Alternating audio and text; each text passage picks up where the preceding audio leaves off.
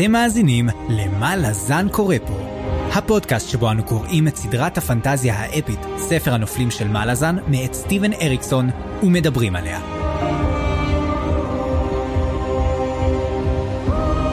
אני צפריר, ואני חיים. והיום פרק מספר 22, שבו נעסוק בפרקים 14 עד 18, ונתחיל את קפוסטן, החלק השלישי של זיכרונות הקרח, הספר השלישי בסדרה.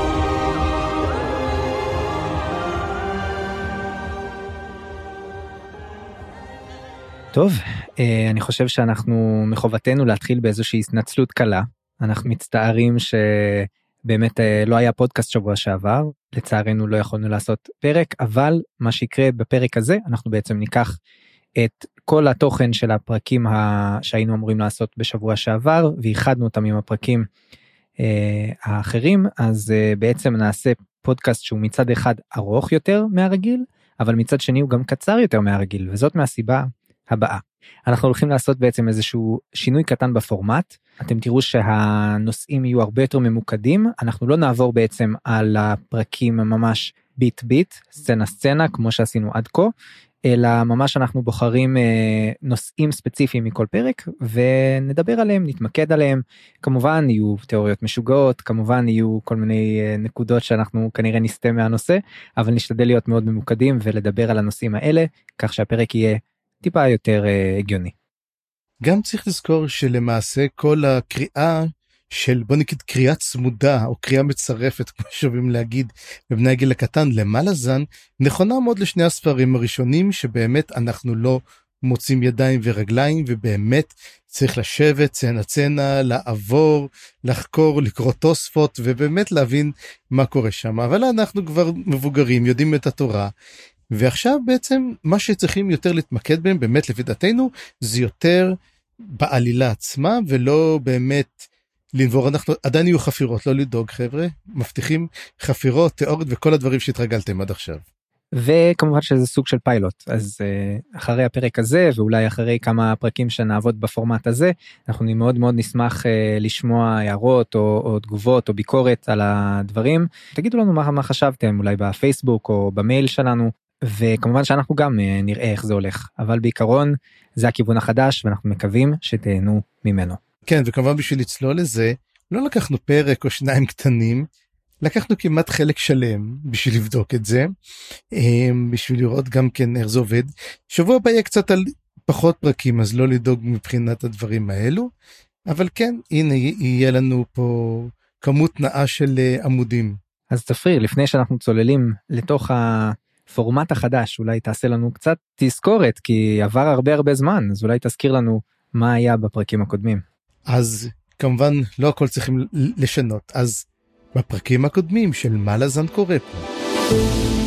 אנחנו חוזרים לקפוסטן ולחבורת החרבות האפורות, אבל הפעם הם מסתפקים להסתכל מהצד, כאשר הברגהסטים מנהלים משא ומתן קשוח נגד מועצת המסכות.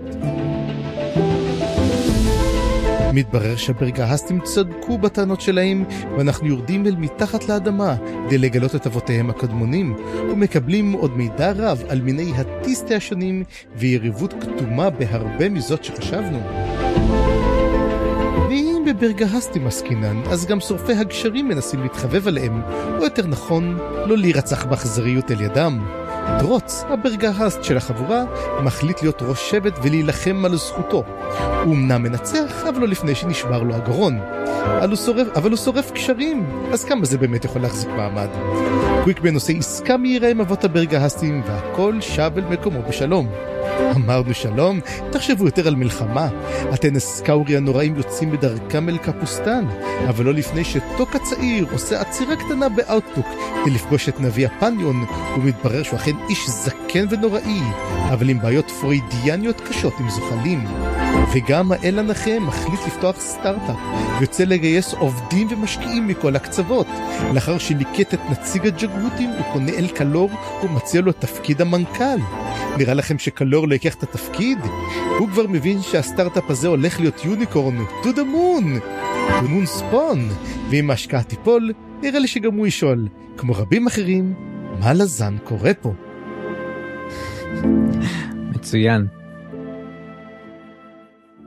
אז צפריר, היות והפורמט שלנו חדש ואנחנו רגילים לעסוק באפיגרפים, לא רצינו ככה לאבד אותם יותר מדי, אז בכל זאת נתייחס אליהם קצת, אבל ניקח אותם ככה בבת אחת, נתייחס קצת לדברים שראינו או גילינו או שאלנו על האפיגרפים אה, של כל הפרקים בעצם.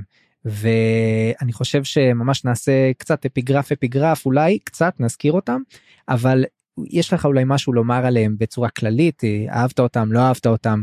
הרבה מידע אני אוהב את זה שאתה יודע תמיד כשאתה קורא את האפיגרפים בתחילת ספר אתה אומר מה הקשר מה פה מה שם אבל כשאתה קורא את כל האפיגרפים אפילו שהם שונים נוצרת לך מעין תמונה. וזה מאוד מאוד מעניין אפילו לקחת את כל האפיגרפים לקרוא אותם זה ממש אמ, מאוד אקלקטי אבל זה מאוד מכניס אותך לאווירה וזה מה שאני מאוד אהבתי בהם ובגלל זה כיף לקרוא אותם אחד אחרי השני בשביל שהתכוננתי לפרק הזה. כן, אני אגיד שהיו בכל זאת אפיגרפים שלדעתי היו חשובים יותר וחשובים פחות, ואני חושב שהאפיגרף בסופו של דבר שהכי אה, היה לי מעניין, זה היה אפיגרף שממש בתחילת החלק, שפותח את חלק כולו. ברור. ואני, ברור, ובאמת האפיגרף הזה בוא נתייחס אליו טיפה, זה אפיגרף שעל ההתחלה, קודם כל הוא מזכיר אירוע שהיה בהיסטוריה, שזה באמת ה... פנרס רב שזה משהו ששמענו עליו קצת אבל עכשיו הוא טיפה נכנס אליו יותר לעומק ואנחנו מקבלים אישוש לתיאוריה שאתה העלית שהבוריק בעצם אנחנו ידענו שהוא קשור איכשהו לחבר'ה של פנר מסתבר שהוא באמת באמת קשור בצורה מאוד ישירה לחרבות האפורות בעצם. כי כל התפקידים האלה שקראנו עליהם בפרקים האחרונים של shield anvil וה destriant וכל אלה וה mortal sword זה תפקידים היסטוריים יש להם בעצם מלא אנשים שהיו חלק, חלק מהצבא הזה כבר אלפי שנים כנראה. ואחד מהאחרונים זאת אומרת הבן אדם האחרון שהיה אמור להיות destriant אנחנו מגלים שזה מישהו שהדבר היחיד שיודעים עליו זה שהוא במקום להפוך לדסטריאנט הוא עבר את הפנרס רב אה, ממש נראה בהמשך מה זה אומר בדיוק אבל זה העונש הכי מיוחד או יחידני איך איך לומר אה, ייחודי כן ייחודי כן זה, רגע איפה המילה הזאת אני סינגולר כן mm-hmm. זה העונש הכי גרוע וגם הכי מיוחד שיש לפנרס לחבר'ה של פנר ובמקום להפוך לדסטריאנט הוא חטף אותו. וגם אנחנו שומעים עליו ממש אישו שזה בוריק ישיר כי הוא בלי להגיד את השם שלו הם אומרים כן אנחנו יודעים שהוא מהונטה ושהוא היה לפני זה גנב מפורסם וכל הדבר הזה. אז איך היה לך לגלות שזה בעצם בוריק? התפנגרלתי זאת אומרת זה התפנבוי יותר נכון זה כזה מין מה שזה נחמד כולם יודעים שזה בוריק אתה יודע כולם אומרים זה בוריק אבל לא איך אומרים אנחנו לא יודעים מי הוא מי הוא ואתה אומר בלב זה בוריק זה בוריק ואז נותנים לך את כל הרמזים ואתה אומר איזה כיף לעשות את הקישור אבל אבל זה יותר מעניין שהם אומרים דבר מעניין שעל כל החבורה על כל הפנרס רב כל הכבורט הזה כל התפקידים בוא נקרא מורטל סורד וכולם הם תפקידים ששנים כבר לא מילאו אותם. ופתאום אנחנו רואים שלחרבות האפורות יש את שלושתם, שזה אירוע נורא ייחודי, זאת אומרת, אחרונים אומרים היו בכלל באיזה קרבות עתיקים, ואחרון שבכלל היה ראוי להיות בתור דסטריאנט, הוא לא קיבל את הוא לא קיבל תואר, הוא קיבל זובור קיבל בסופו של דבר, ול... אז זה מעניין למה אני לא אני גם לא יודע לא מספרים למה בעצם שלושתם התאגדו כחרבות האפורות ודווקא בקפוסטן. זאת אומרת, נראה שיש פה סיפור מעבר לזה, אבל הוא לא בדיוק מתואר עדיין, וזה מעניין עדיין לראות למה זה. לגמרי לא חשבתי על זה לגמרי אבל בטח זה משהו שאסלמונט יכול לכתוב עליו אם לא אם לא נגלה בהמשך אבל זה ממש כזה אוף שוט שאפשר לדבר עליו וגם אני חושב שנקבל על זה טיפה רמזים בהמשך כשנדבר על באמת הקונברג'נס הזה שקורה פה כן. וגם אה, אירועים שיקרו בהמשך עם פנר אז נראה לי ממש לא סתם כנראה באמת יש פה סיבה שהדברים האלה קורים עכשיו mm-hmm. ונקודה קטנה נוספת שפתאום עלתה לי שבעצם העונש של לבוריק הוא לא רק הערב שעבר עליו אלא זה שהוא בעצם נמחק מההיסטוריה שמחקו את השם שלו מכל ההיסטוריות של החרבות האפורות. וזה גרם לי לחשוב על uh, סיפור מהמיתולוגיה של uh, אירוסטרטוס לא מההיסטוריה סליחה לא מיתולוגיה שהוא שרף את מקדש אתנה בשביל לקבל איזשהו פרסום בשביל שידעו מי הוא סוג של מחווה כזאת והעונש שלו היה להימחק מספרי ההיסטוריה מה שכנראה לא עבד כי אתה מכיר את השם שלו. בדיוק וזה גם אה, יש על זה גם אה, דיבור על אה, מגדל בבל התנכי זה ממש מזכיר גם אותו שבעצם נעשה לעצמנו שם ואז בסוף אנחנו יודעים עליהם רק בגלל שהם בנו את המגדל הזה למרות שכאילו השם שלהם היה אמור להימחק מעל פני האדמה.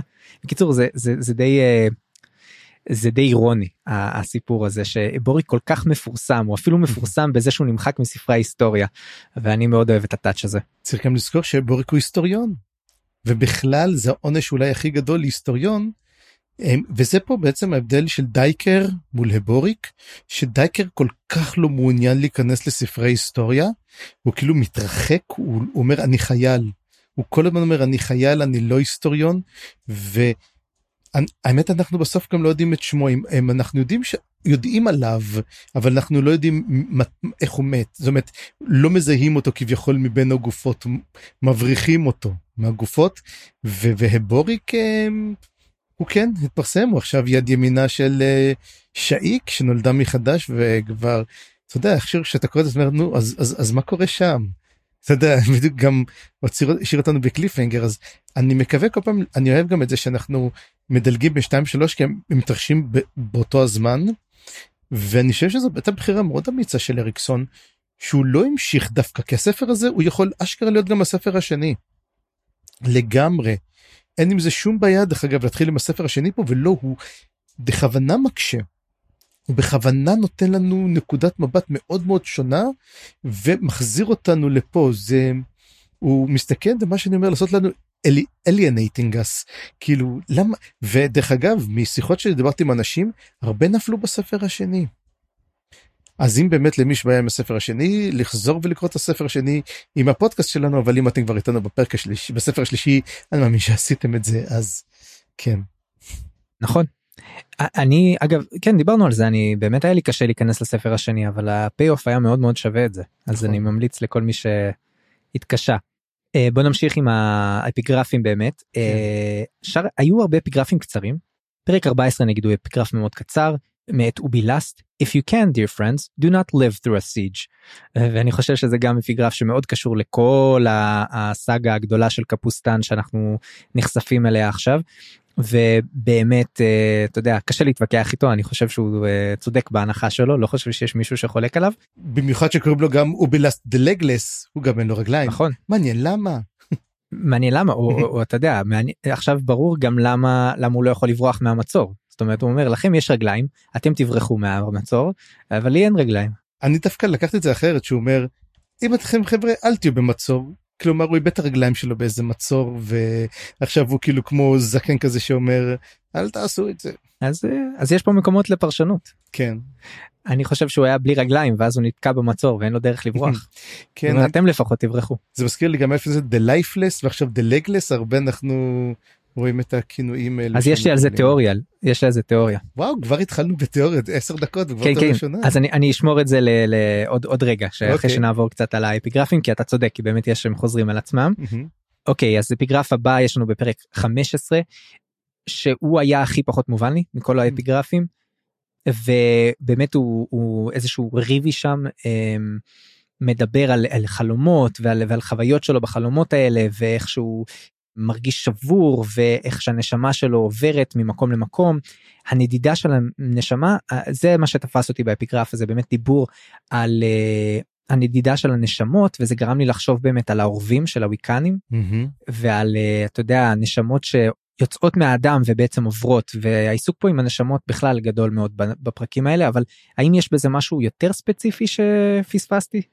לי יש תיאוריה בקשר לדבר הזה mm-hmm. ואני אגיד מים. מדובר פה קודם כל על החלומות. ותמיד כשמזכירים את החלומות הדבר הראשון שמזכיר לי זה החלום של קראפ וגם בפרק הזה גם כן 15 יש הרבה על החלומות של המייבי. וגם כן כל מושג החלומות מופיע כבר בספר השני והוא מופיע גם על uh, ניל שהילד שהוא חולם והוא אומר יש עוד מימד הוא אומר שדיברנו עם הנשמות הרי הוא דיבר עם הילד שרוכב על אפט אני לא זוכר כרגע איך קוראים לו. פאנק פאנק כן פאנק והוא מדבר עם פאנק באיזה רמה שהיא מעבר הוא אומר אנחנו ברמה מעבר לזה אבל עכשיו ברור שאצל אריקסון אין איזה משהו שאנחנו לא מכירים. בגלל זה התיאוריה שלי זה שהחלומות הם למעשה משעולים עתיקים. ולמה זה? פה מדבר הריב והוא אומר, אני מסתכל ואני רואה, אה, הוא אומר, אני רואה את הג'ונגלים ואני רואה את הקרח.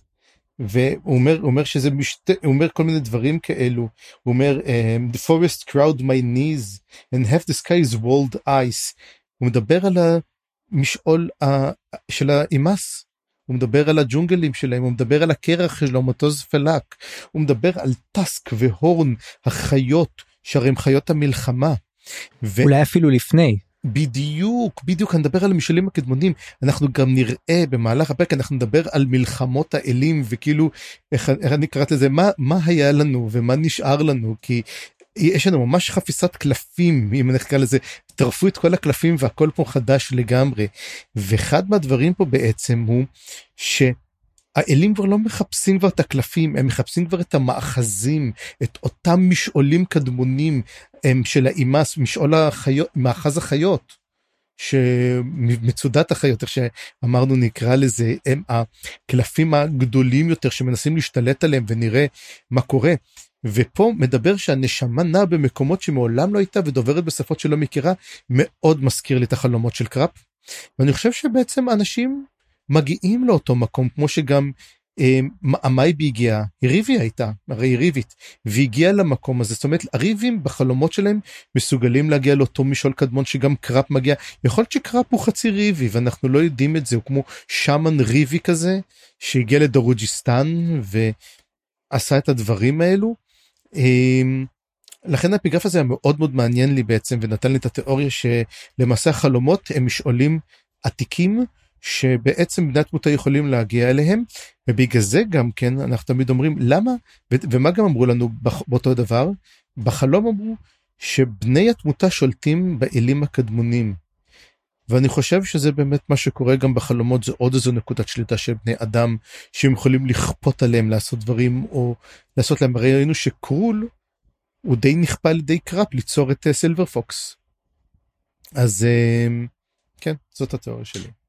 מעניין מאוד זה מאוד מתחבר לי לדיונים שאולי נעשה אחר כך לגבי המייבי וסילבר פוקס mm-hmm. ומה קורה בחלומות של המייבי כן. זה יכול מאוד להיות שזה קשור לעובדה שהיא נמצאת באיזה שהם משעולים באיזה שהם מקומות אחרים נכון ולא רק חלומות סתם. ואז הפרק הזה קצת מובן יותר לי אה, אה, סליחה האפיגרף הזה עכשיו קצת מובן לי יותר mm-hmm. אז תודה על זה ונמשיך לאפיגרף הבא של פרק 16 האפיגרף שמדבר בעצם על uh, הילד של הזרע המת שאנחנו כבר מכירים אותו קצת. הוא מדבר בעצם על אנסטר וזה היה קודם כל שיר כזה מאוד מאוד uh, פואטי ובאמת משהו הכי התקשר לי אליו זה זה שהוא מדבר בעצם על הסבל של הילד הזה של אנסטר ואנחנו נפגוש את הסבל הזה ממש בצורה ישירה כשאנסטר ייפגש עם איטקוביאן אז נשמור את זה לאז אבל זה היה נראה לי אפיגרף מאוד מאוד מגניב mm-hmm. ועוד נקודה קטנה על כותב האפיגרף סילבה of the shattered heart. ואתה יודע אולי הוא לא legless ולא lifeless uh, אבל הלב שלו שבור וזה גם מתקשר לי לתיאוריה שתבוא בהמשך. אז בוא נזכור גם את אגב, זה. אגב שמת לב תמיד אני רואה בכל מלאזן אנשים עם מומים. Um, יש את um, אנחנו פוגשים אני חושב טוק בלי עין וגם um, כן דוז'ק אין לו זרוע בכלל.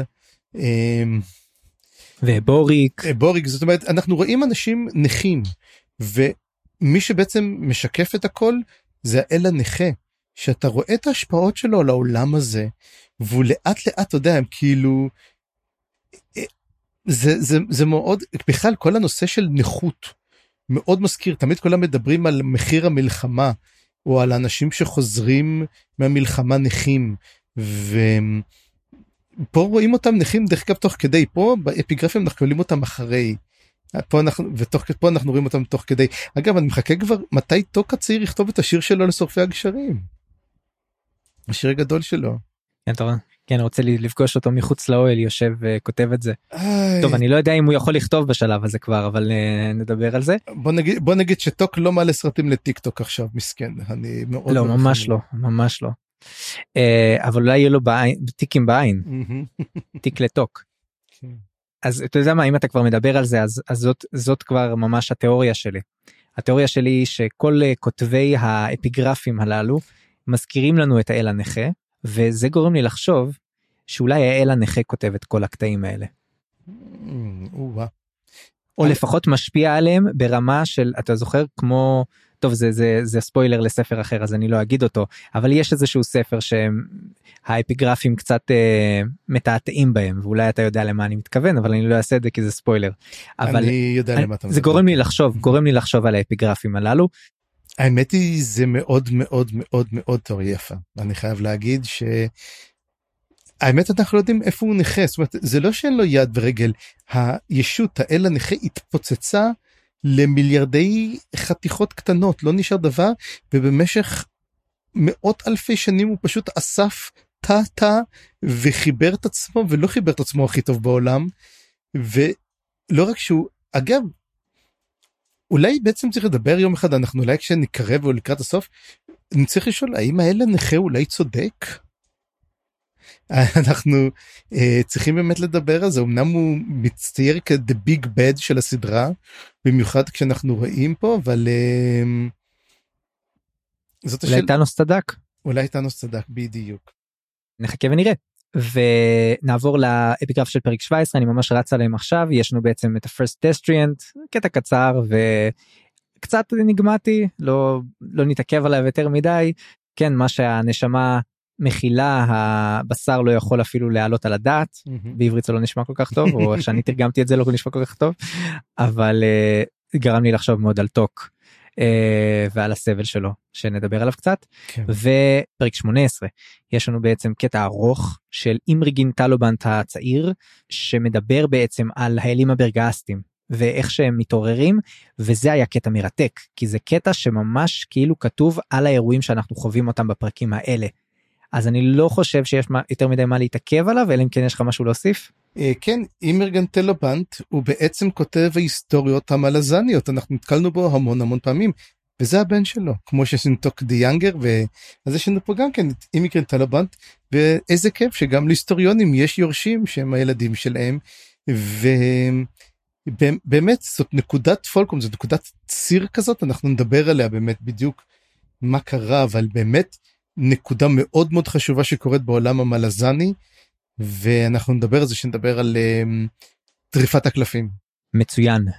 אז בוא נעבור לנושא הראשון והאולי מרכזי ביותר של החלק הזה. המצור על קפוסטן. פה פה פה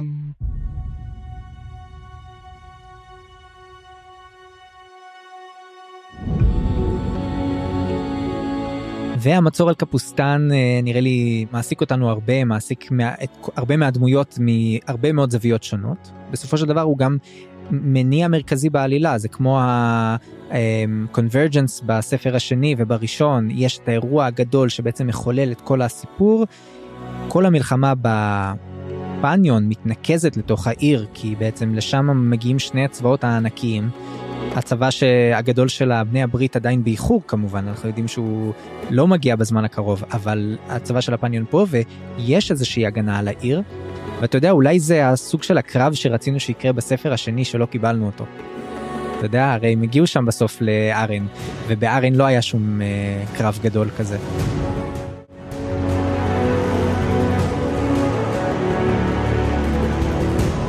אז uh, סוג של השלמה כזאת של הסיפור. כן, אבל, אז... אבל עדיין לזכור דבר אחד, אני כן. הייתי בטוח שיהיה את המצור על קפוסטן והוא ייקח המון המון המון זמן ונקרא לה ויהיה פה והוא יביא אותנו עד לסוף אמ, וזה לא ככה. לא. אתה יודע אריקסון אוהב, אוהב להראות הוא לא אוהב לדבר על אני חושב שהוא אה, כל כך טוב בזה צפריר הוא כל כך טוב ולעשות setup ו build-up כל כך גדול אתה יודע זה כמו דו קרב שהדו קרב של ספר הראשון שאנחנו כן. מצפים שיהיה דו קרב ענקים ובסוף כאילו יש קרבות מטורפים אבל בסופו של דבר המצור הזה הוא לא באמת מצור אין פה אין פה אפילו. אה, אתה יודע כשיש לך צבא כל כך גדול שאתה אפילו לא מפחד לאבד אותו מספיק שתעשה כן. מדרגות מהגופות ואתה יכול כבר לטפס עליהם. אתה יודע כאילו הם מתחילים את זה שהם הרי אריקסון עושה לנו פה הוא, הוא יודע למי הוא כותב וזוכר מה דיברתי איתך פעם קודמת על ההכנה, על הבילדאפ הזה שאמר, יש לנו שלושה שבועות להגיע אליהם. אז דבר ראשון אומרים ששבוע עבר והם לא עשו כלום. ואז אומר, אוקיי, יופי, עבר שבוע, יש לנו עוד שבועיים. ואז הוא שולח את כולם בפנים. ואתה אומר לעצמך, רק תשרדו את השבועיים האלו, וכמה זה לוקח בסך הכל? כלום זמן, כמה ימים. כן. שלושה ימים, שלושה ימים, נגמר הקרב. כאילו, הוא מראה לך קצת שזו המציאות, כאילו, כן, אנחנו מחכים וזה, ו- ו- וזה קטע שיש את הקרבות, והם, ו- ורואים את המלזנים בדרך, והמלזנים עסוקים בדברים אחרים לגמרי. הם ממש לא מגיעים לקפוסטן, והם יודעים שלא מגיעים, והם גם יודעים שהם לא יספיקו. הם יודעים שהם מגיעים לעיר ש- שהולכת להיכבש. ויש בזה משהו אכזרי בעצם, שהם לא באים בעצם להציל אותם, הם באים לחלץ את מה שנשאר. הם בעצם לא באים לרווחת התושבים, הם ידעו מראש שהם לא הולכים להציל אותה, הם פשוט צריכים עמדה שממנה להתקיף. זה הכל. אתה יודע מה אפשר לעשות את זה יותר ציני אפילו. הם צריכים את הצבא הפניוני טיפה מרו... טיפה אה, חלש, חלש יותר, כן. מוחלש. כן. וזאת הזדמנות טובה אחרי שהם כובשים עיר אחרת ועדיף שיספגו גם כמה שיותר אבדות בדרך. אז בגלל זה גם כן אני חשבתי אחר כך וזה גם מופיע הם מדברים כאילו קוויקפן חושב על החרבות האפורות. ובהתחלה הוא אומר על החרבות האפורות הוא אומר מה סתם שכירי חרב כאילו הוא לומד להעריך אותם הוא ילמד עוד להעריך אותם יותר בהמשך גם אנחנו נראה אבל כאילו למה בכלל ליצור איתם קשר לדבר איתם לקרות איתם ברית כי הם, הם מראש לא חשבו שיש להם סיכוי. בסוף שהוא קצת ראה מה קרה זה אומר וואלה אתה יודע אני תופס מהם אבל. כן. זה, זה באמת נראה לי נראה לי זה מה שהופך את הסיפור לכל כך מעניין. יש לנו בעצם גבורה מאוד יוצאת דופן בפרקים האלה ואני חושב גם על החרבות האפורות גם גם דמויות אחרות ואני חושב שזה גם כמו שאמרת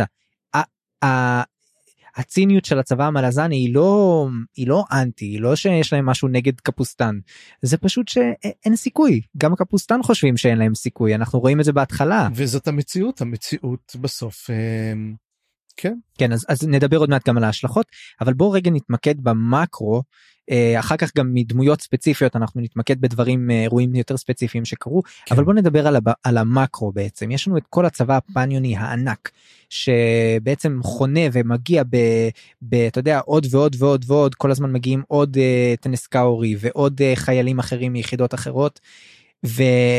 יש כל כך הרבה מהם ואז אנחנו מקבלים קצת נקודות מבט בתוך העיר ואנחנו קולטים שהעיר במצב ממש גרוע והתיאורים שם הם בעיקר דרך גרנטל איך שהוא מסתובב שם בברים ומדבר ואיך האנשים שם מדברים. אהבתי מאוד את התיאורים האלה ואתה יודע בהיסטוריה זה הכי הזכיר לי את תקופת ההמתנה לפני מלחמת ששת הימים.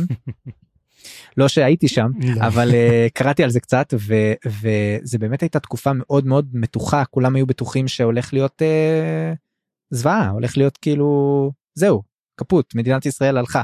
וזה בדיוק מה שהרגשתי שם מה, מהתגובות.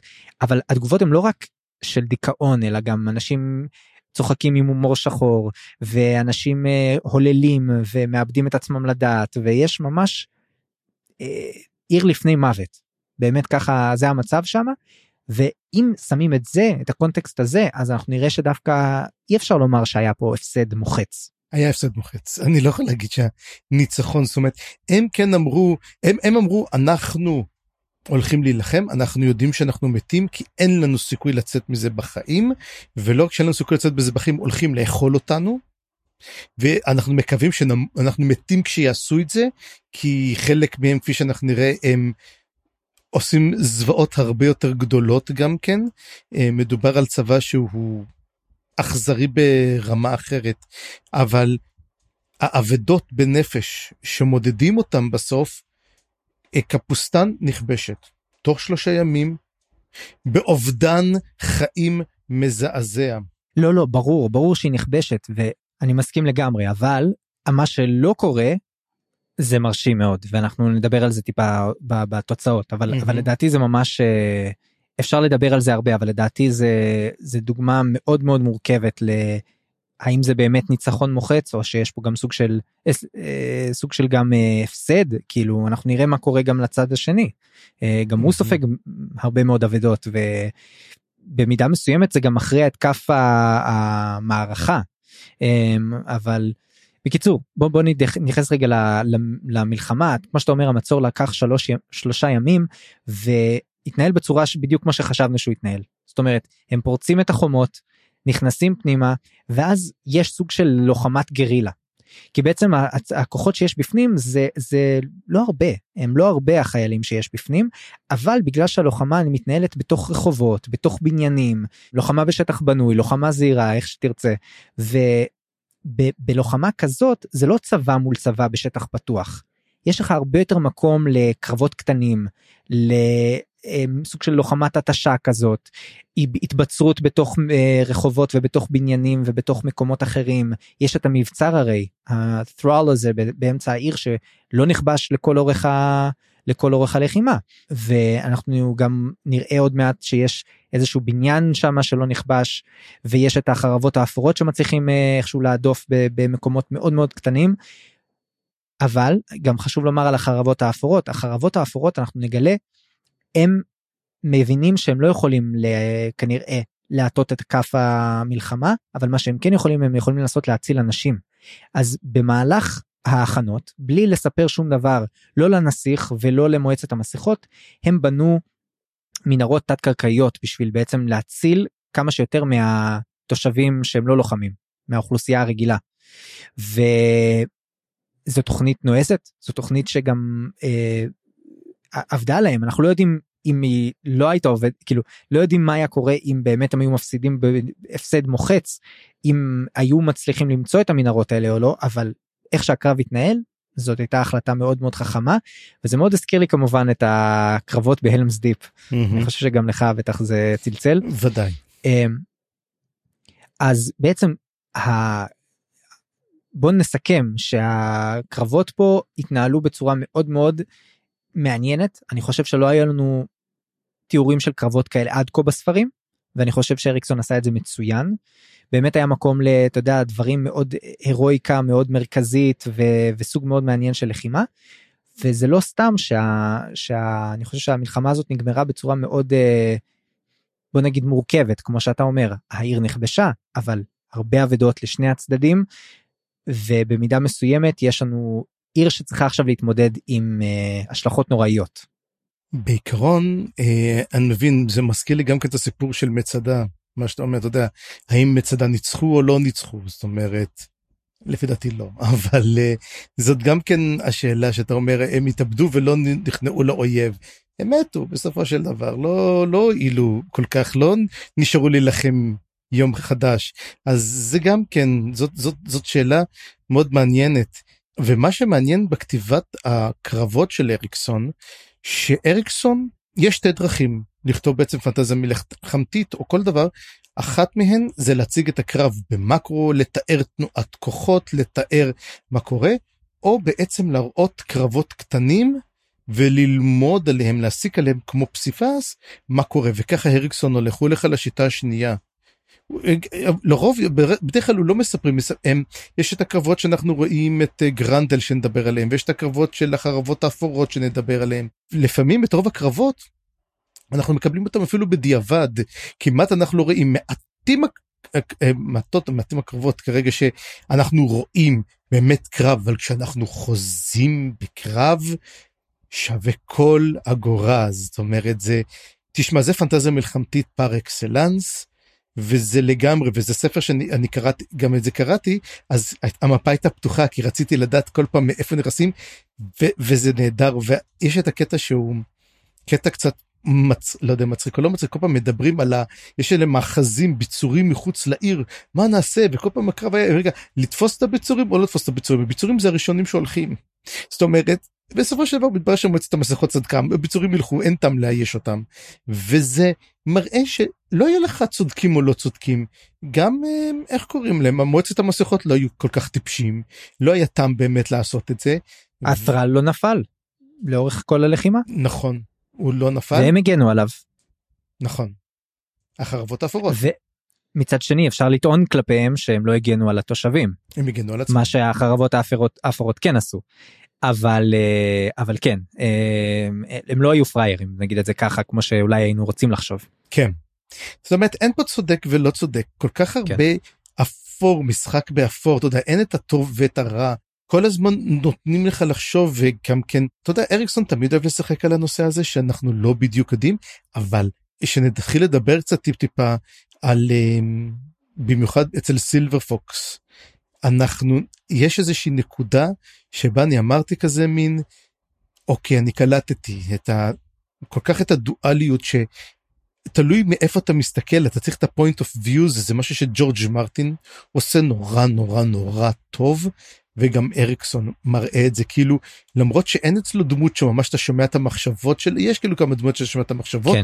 אבל אתה אם אתה קצת חושב מעבר לזה אתה אומר שמע יש פה הרבה יותר דברים מעניינים. כן, אני רק אנצל את ההזדמנות שאנחנו כן ראינו שהוא גם יודע לתאר אתה יודע מלחמות מצורת מקרו וגם בקרבות פה של העיר יש לנו בעצם נקודת מבט אחת שחוזרת נשזרת בכל הפרקים mm-hmm. אני קורא לה אה, מנקודת מעוף הביוק נראה את זה קצת אה, בהמשך אבל באמת נקודות כאלה הבלחות שאנחנו כן רואים את התנועה של הכוחות ואת ה... איך, איך העיר נכבשת לאט לאט וכל הדברים האלה יש גם טיפה את המקרו אבל יש גם את המיקרו והרבה פסיפס שאנחנו מרכיבים בעצם לתמונה גדולה כמו שאתה אומר באמת באמת יפה. וזהו אני חושב שמבחינת הלחימה בגדול די סיכמנו אפשר להיכנס עכשיו לתוך דמויות ספציפיות ונדבר עליהן ועל הארקים שלהם. כן.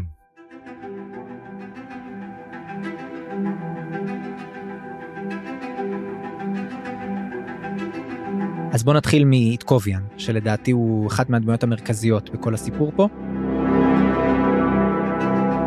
כי דרכו אנחנו גם חווים את הלחימה וגם את התוצאות שלה בהמשך. ובאמת, אם בהתחלה עסקנו קצת במורטל סורד, בבוקליאן ובדסטריאנט, אני חושב שלאט לאט ברור שאיטקוביאן הוא הדמות המרכזית בחרבות האפורות שאיתה אנחנו בעצם רצים. ואיטקוביאן בעצם מתחיל את הסיפור מפוליטיקות. הרבה פוליטיקות. הרי בפרקים הקודמים עוד דיברנו על זה שהוא קיבל תפקיד מברוקליאן לנסות לחלץ מידע מהיטן. ויש שם את ה... כאילו את ה awkwardness שהוא מנסה קצת אה, ככה אולי לפלרטט איתה וזה לא עובד לו. אבל אנחנו מקבלים קצת מהאנושיות של איטקוביאן ואני חושב שלאורך הפרק דווקא האנושיות הזאת הולכת וקטנה. אני לאט לאט מתחיל יותר ויותר לראות אותו כדמות מאוד מאוד מאוד עקרונית. וזה טיפה חריג בנוף המלזני, אני חייב לומר. כאילו, ברוב הדמויות האחרות אנחנו מקבלים יותר ויותר אנושיות, ואצל איטקוביאן, למרות שהוא דמות מאוד מרשימה, אני חושב שאני יותר ויותר ראיתי אצלו מין, הוא חדור מטרה בצורה יוצאת דופן, חריגה מאוד בנוף. אני אגיד כזה דבר, התפקיד של איטקוביאן, אנחנו לא יודעים בדיוק מה הוא אומר עד הפרקים האלו. כן, כלומר, נכון. אנחנו יודעים מה זה מורטל סורד, אנחנו די קולטים את זה. בוא נגיד, it's, it's in the name. אוקיי, אנחנו מבינים שהוא למעשה החרב שמשמשת כזרועו האנושית של האל. דסטריאנט, אנחנו קולטים נורא נורא מהר שהוא כהן, הוא ממש כהן, הוא גבוה במעלה, אנחנו רואים שהוא מעבר לרת'פנר עצמו, הוא קיבל את תואר הדסטריאנט, יש לו כוחות ריפוי, הוא דנול גבוה, כל הדברים האלו טובים. אבל מה זה Shield Anvil? השם לא מוסר הרבה. וככל שאנחנו לגמרי מתעסקים, הוא הופך להיות השילד אנוויל, הוא מקבל על עצמו את התפקיד, וכמו אל שהוא הופך להיות אספקט של דבר, ככה איטקוביאן מתחיל להבין בעצם את התפקיד שלו. הוא הופך להיות מעבר לתואר, והוא מאמץ אל עצמו את הדבר הזה, אנחנו רואים את זה גם לקראת סוף, מה שקורה לו, סוף הארק שמתרחש בפרקים האלו, לאיפה הוא מגיע, הוא הפך להיות המהות של התפקיד, הוא הפך להיות מין שילד אנביל טהור, והוא יכול להתחבר עכשיו לכל מקום. ואני חושב לכן שיש פה מסר לפי דעתי של קבלה. וזה משהו שאני מאוד מאוד אהבתי, זאת אומרת, האנושיות שלו, כי היא יכולה לקבל את זה, וברגע שהוא, כי התפקיד שלו מאוד אנושי, התפקיד שלו מלא חמלה. אז אי אפשר להגיד, אתה יודע, שאיטקוביאן מאבד מהאנושיות שלו, הוא דווקא מגלה את האנושיות שלו בנקודה, נקודות השבר הקשות ביותר. כן, כן, אני חושב שמה שהתכוונתי לומר זה שהוא הוא מעבר לאיטקוביאן אתה יודע מה אני מתכוון לגמרי, הוא כאילו לגמרי. הרבה מעבר לעצמו הוא לא איזה הוא לא איזה טיפוס אתה מבין מה אני מתכוון אנחנו נראה את זה גם עם, עם עוד דמות נוספת שגם עוברת תהליך מקביל אבל שונה מאוד נכון. אז בעצם נדבר על ההבדלים ביניהם גם עוד טיפה. בכל מקרה בוא, בוא רגע נדבר קצת במקרו על, ה, על הארק שלו מה קורה לו במהלך הפרקים האלה בוא נגיד שהוא משתתף בכמה קרבות מאוד מאוד רציניים. ואתה יודע כמו שחשבנו עליו בהתחלה הוא, הוא ממש נמצא חלק מה הוא חלק מרכזי בלחימה ובהתחלה ראינו אותו מחוץ לעיר עם uh, ככה כמה פלוגות שיוצאות ככה לחפש את הקצ'יין שמעלה אני חושב היה שם את הקטע הזה נכון. עד שהם נפגשו עם הטלנימאס וגם הוא היה אחראי אולי על האימון של ה...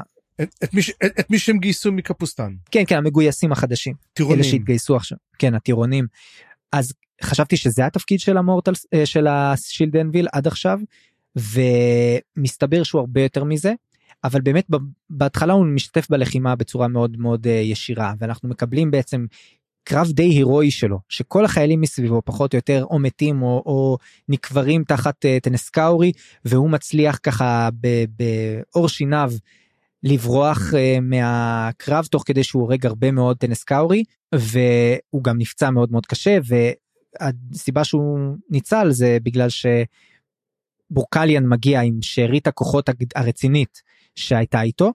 וזה בעצם השלב א' הייתי אומר הלחימה עד הפציעה שלו. ואז הוא בעצם מאבד את ההכרה שלו וכשאנחנו חוזרים אליו בהמשך הוא בעצם מגלה שהוא נותר לבד. כי ברוקליאן הלך לאיזושהי משימה אה, שהמועצה בעצם קראה לו וזה באמת הולך להיות ה... הולכת להיות הבגידה הגדולה מאוד של רת פנר שאנחנו נש... נדבר עליה טיפה עוד מעט והוא מגלה שהוא נותר לבד ושמה שיש לו זה בעצם כוח שמורכב בעיקר ממגויסים חדשים ובריפוי האחרון שלו שהדסטריאנט מרפא אותו הוא בעצם אה, גם מת. בעצם לאט לאט אנחנו מבינים שאיתקובן הולך להיות בעצם המנהיג האחרון של החרבות האפורות מה שבאמת הולך לקרות במהלך הפרק. ואני חושב שזה שינוי סטטוס מהותי גם אצל איתקוביאן עצמו איך שהוא מסתכל על עצמו אז זה זה הדבר הגדול שראיתי אתה יודע תוך כדי הלחימה השינויים הגדולים שקרו לו. צריך לזכור גם כן אה, את כל המצב של פנר. לזכור הרי ברוקליאן הוא המורטל סורד והוא למעשה עם פנר על פני האדמה ופנר באמת על פני האדמה עכשיו בגלל מה שקרה עם um, הבוריק. ולכן כל מה שקורה עכשיו um, הוא רואה גם כן גם במותו של ברוקליאן ברוקליאן אה, דרך אגב הסצנה שברוקליאן מתקדם ויורים עליו חצים ועושים והוא מתקדם. תשמע אחת הסצנות אני פשוט אתה קורא ואתה אומר אני, א' אני הרגשתי שהרגו אותו מוקדם מדי כי היה לברוקליאן כל כך הרבה מה לתת ואז הדסטריאנט כאילו אומר לו תשמע אני לא ריפאתי אותך גם עד הסוף אני לא הייתי מסוגל ונתת לך את כל מה שיכולתי והוא מת מאפיסת כוחות. וזה גם מראה את מותו של פנר. ובעצם שאיתקוביאן רואה את זה הוא אומר אני לבד פה? אין אף אחד אני, אני פה בעצם עכשיו אבל הוא לא המורטל סורד ובעצם כי פנר לא נמצא יותר. אין יותר בעצם כבר את כל הפנרס רב הם לא קיימים. רק הוא נותר. ומכיוון שרק הוא נותר הוא צריך להגיע להחלטה מאוד מאוד קשה מה הוא עושה בעצם? האם הוא ימשיך יגייס דסטריאנט ומורטל סורד חדשים או שהוא עצמו צריך להשתנות? וזאת בעצם הנקודה הכי גדולה שלו. נכון וזה הגיע בסוף הארק שלו כן. כן אבל אבל הקבלה שלו קורית בדיוק בסוף פרק 16 כן רק אה, בוא בוא נזכיר רק אה, שיש עוד עוד אה, לחימה רצינית שהוא משתתף בה. הוא בעצם אחרי שהוא בעצם מתרפא הוא לוקח את השאריות של הצבא שיש לו שזה באמת כמו שאמרתי אספסוף כזה. אתה יודע הזאתי שהוא הציל אותה מקודם המגויסת וכל החבר'ה הטירונים שעכשיו נאלצים אה, להיות חרבות אפורות על אמת כי אין אין אחר. אתה יודע אין מילואימניקים זהו והוא לוקח את כולם בעצם והם הולכים לבית של הנסיך ושמה הוא נפגש עם אנסטר וזה אני קראתי לחלק הזה משתי הזוועות. כי מה שאנחנו מקבלים שם זה בעצם משתה ניצחון סוג של uh, כזה חגיגה כמו שראינו מקודם אה, אצל טוק כשהוא היה עם אנסטר יש שם את הקצינים והקצינים אוהבים לחגוג הם מקבלים את כל הנתחים המובחרים והם בעצם אה, לא צריכים לרעוב והם לא צריכים להילחם על הדברים באמת הם עושים משתה. שכאילו הם ניצחו כבר בלחימה והם כבשו כבר את העיר אבל בעצם יש שם משהו שהזכיר לי ככה את החתונה האדומה לפחות בקטע שהנסיך ג'לארקן פשטו את אורו והוא ממש אה, אתה יודע הציבו את הגופה שלו בצורה שאמורה לעורר חלחלה וזוועה והם ככה ש... תיאורים מאוד מאוד קשים. ואת זה רואה איתקוביאן ואיתקוביאן מבין שהוא עכשיו הולך להילחם עד הסוף בדבר הזה ומקבל המון כוחות מהנחישות החדשה שלו. וזה היה קרב ממש מגניב אבל מה שהיה שם יותר מעניין אני חושב זה הדיבור שלו עם אנסטר. וזה מאוד מתחבר לאפיגרף כמובן שקראנו על הסבל של אנסטר ומה שאתה הזכרת על התפקיד האמיתי של איתקוביאן. והתפקיד האמיתי של איתקוביאן קשור לסבל. כי מה שהשילד אנביל אמור לעשות זה הוא אמור בעצם לאסוף אליו ולהתמודד אה, עם הסבל לקחת על עצמו את הסבל האנושי. וזה כמובן מאוד הזכיר לי מוטיבים נוצריים כל מיני אה, אולי אתה גם חשבת על הדבר הזה אבל לא יודע זה לא זה לא 100% אבל ככה זה דבר שהכי הזכיר לי את זה אבל באמת הוא לוקח את זה על עצמו והוא אומר לאנסטר שהוא קולט את הצער שלו. הוא אומר את זה לאנסטר ואנסטר לא מסוגל להתמודד עם זה. הוא ממש פשוטו כמשמעו לוקח את אימא שלו ובורח משם. וזה ממש אה, היה קטע לא צפוי ומאוד מאוד מגניב. מה חשבת עליו? האמת היא אני חשבתי באותו רגע על ברנדון סנדרסון ואני אגיד לך גם למה. כי הצצנה הזאת היא אחד דלינר אחד דלינר. תשמע זה צצנה אחת לאחת מבעל השבועה. אותן מילים אבל בדיוק בהיפוך תפקידים. שהוא אומר לו you cannot have my pain. וזה בדיוק המילים שהוא אומר לו וזה קצת מראה אולי ברנדון סנדרסון קרא את זה ואמר וואלה זה יכול להיות סצנה טובה כי זה יש פה קצת פלגיאט בקטע הזה סליחה שאני אומר את זה אני מאוד אוהב סנדרסון אבל אשכרה אני הרגשתי שזו אותה סצנה ואתה יודע מה ששתי הצנות האלו מאוד מאוד טובות כי בעצם במקום ש... אצל סנדרסון אדם צריך להתמודד עם הכאב שלו להכיר לו להכיל אותו לה, להבין את הכאב שלו ולהתקדם ממנו להיבנות מהסבל. ולמעשה פה הטוב אומר אתה לא צריך להתמודד עם סבל. תן לי אני אקח לך את הסבל. אני אתן לך את היכולת שלך לחיות ולהתגבר ולהמשיך. וזה תפיסות נורא נורא שונות בין um, שני סופרים אבל רק עניין אותי לדעת וזה אני לא סגור אולי אתה יודע למה אל מלחמה אשר קשור לס, באמת אומנם לסבל ולכולם איזה סבל הוא צריך לקחת של האנשים שנלחמים והורגים או של הקורבנות שלהם. זאת שאלה מצוינת ואני לא יודע אם יש לי תשובה אליה אבל בדיוק עלה לי רעיון ואני חושב שאולי תוכל להשתמש בו כדי לתת לעצמך איזשהו כיוון או שאנחנו נוכל לתת איזשהו כיוון. חשבתי לרגע על השם שילד אנבל ומה המשמעות שלו. ועלו לי שני דברים. דבר ראשון שהוא התפקיד שלו זה uh, to forge איך אומרים? לפ... לחשל. לחשל. התפקיד שלו זה לחשל. הוא לא רק מגן על אנשים הוא גם מחשל אנשים נשמות והפרינג שלו זה כמובן מורטל סורד mm-hmm. נכון אז יש לנו לחרבות האפורות יש בעצם יש את החרב שהתפקיד שלה זה באמת להילחם להרוג לדאוג למטרה אבל יש לה גם מגן והתפקיד של המגן הוא חלק מהלחימה כמובן הוא, הוא חלק מהאינהרנטי אבל התפקיד שלו זה לחשל. ומה הוא מחשל? אני לא יודע. זה, זה בדיוק השאלה שלך. האם הוא מחשל את האנשים שנלחמים או את האנשים שהם פוגעים בהם. ויכול להיות שזה שניהם צפריר. יכול להיות שזה בדיוק העניין. כי זה סבל תראה זה כמו למשל שאני חושב כמו שאמרת את החישול את הרעש הזה של הפטיש שפוגע בסדן וזה כמו רעש של החרב שפוגעת במגן זה אותו הרעש. ואתה יודע בעצם האם הוא מגן באמת פיזית או שכאילו הוא מגן על, על מי הוא בעצם מגן. וגם כזה באמת שאלה איך בעצם כל כך אנשים בכירים אצל פנר אל המלחמה הם שכירי חרב פשוטים. הרבה, הרבה חסר, הרבה חסר מידע עליהם. הייתי רוצה יותר לדעת בעצם על המקורות שלהם. אני מקווה מאוד שאיתקוביאן אה, יעזור לנו להבין מה הולך שם. לגמרי ובאמת ככה נגמרת הסצנה המוזרה הזאת עם אה, עם אנסטר שפשוט ממש בורח כמו אה, הוא לא מסוגל להתמודד עם זה עם האמת הזאת.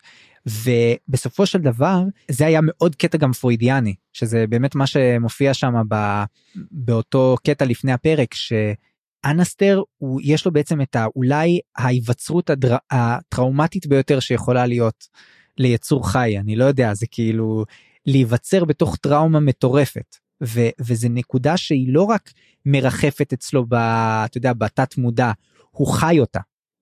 זה, זה ממש, זה מרכיב מהותי בהוויה שלו. זאת אומרת, עמוק בפנים זה משהו, זה מה שמניע אותו, זה, זה מה שמפעיל אותו, ולדעתי הוא אפילו מודע לזה, והוא לא מסוגל להתמודד עם זה. הוא לא מסוגל להתעמת מול החוויה הזאת זה היה ממש קטע פרוידיאני חזק מאוד. בקיצור זה הייתה סצנה אחלה אהבתי אותה מאוד והיא די קרובה כבר לסוף של הלחימה האקטיבית אז בוא נגיע כבר מה קורה אחרי המצור מבחינת איתקוביאן כי אנחנו נחווה את הנקודה הזאת מכל מיני זוויות. בעצם הלחימה נגמרת וכשמגיעים גם המלזנים בהמשך יש איזושהי פגישת אה, מועצה בוא נגיד את זה ככה ב, בתוך הת'רל עם כל היצור עם כל האנשים המרכזיים פה בעלילה אנחנו נפגוש גם את גרנטל וגם את פארן ואת כולם. שמה איתקוביאן עובר בעצם את השלב האחרון בארק הזה וזה היה שלב מאוד מאוד קריטי וזה קשור בדיוק למה שאתה אמרת. שאיתקוביאן עכשיו יש עליו אה, עול מאוד מאוד כבד על הכתפיים והוא צריך להחליט לאן החרבות האפורות ממשיכות. וזה קורה בעקבות זאת שהוא מתעמת מול ראט פנר וראט פנר כמו שאמרנו הוא בעצם מביא למותו של ברוקליאן והחלק הארי של החרבות האפורות בקרבות עכשיו. ובעצם רץ פנר בגד בפנר. וכשזה קורה, איתקוביאן בעצם לוקח על עצמו באקט מאוד מאוד אה, בעייתי בוא נגיד ככה לבצע את העונש האולטימטיבי של הפנר של פנר זרב וזה באמת אה, מה שהבוריק חווה ומה שראינו בקטע שפתח ועכשיו אנחנו מבינים מה זה וזה לא מופתיע אותנו בכלל. בעצם העונש אומר שהם לוקחים את הבן אדם שחטא והם חותכים לו את הידיים והידיים האלה נשלחות ישירות לפנר ובעצם הן שייכות לו עכשיו. והוא אומר זה מה שאני הולך לעשות. ויש שם איזושהי התנגדות אבל בסופו של דבר זה באמת מה שקורה הם תופסים את uh, רת פנר הוא כורת לו את הידיים ואז קורה משהו מאוד מעניין. בהתחלה הוא מתחיל להפוך ל... אנחנו רואים שהגוף שלו מתכסה מתחיל להתכסות בקעקועים ואז אנחנו פתאום מבינים שהקעקועים של הבוריק זה לא סתם קעקועים כמו שאנחנו ניחשנו זה בעצם תוצאה ישירה אף אחד לא צייר אותם זה תוצאה ישירה של הפנר של הרב. ותגיד זה אומר לנו משהו בעצם אולי על הידיים של הבוריק? אני חשבתי שאולי האמת בהתחלה אחרי שזה היה אמרתי לעצמי אולי בעצם זה בוריק אנחנו רואים בעצם איך אבורק נוצר אולי הוא היה הבוגד. לא זה לא מסתדר מעוד סיבה מאוד מאוד רצינית. אבל זה כי אנחנו רואים כבר עכשיו שהקעקועים שמכסים אותו ומה התוצאה היא לא תוצאה רגילה של פנר זרב. מה שקורה בעצם אנחנו רואים שהטקס הזה מקבל תפנית מאוד מאוד מוזרה. והסיבה שהוא מקבל תפנית מוזרה זה גם הסיבה שפארן אומר לו אל תעשה את זה עכשיו אתה לא יכול לעשות עכשיו את הטקס כי אתה לא יודע למי אתה שולח את הידיים כי הרי פנר מת. אז מה קורה פה צפריר למי נראה לך הוא שלח את הידיים?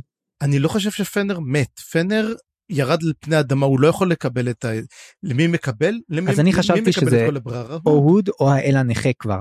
שזה כבר הלך לאיזשהו אה, כי מה שאנחנו רואים בעצם זה שברגע שהדבר הזה קורה הרץ פנר מתחיל בעצם ממש לבעבע ולהתפרק ובאותו רגע קורה מה, ש... מה שאמרנו מקודם, שאיתקוביאן לוקח אותו בידיים ומקבלת עליו את הסבל שלו וזה בעצם הסגירה של המעגל. שאיתקוביאן כבר לגמרי מקבל על עצמו את התפקיד של שילד אנביל ובתוך הדבר הזה הוא מסוגל אפילו לסלוח לרספנר על הבגידה הנוראית שלו.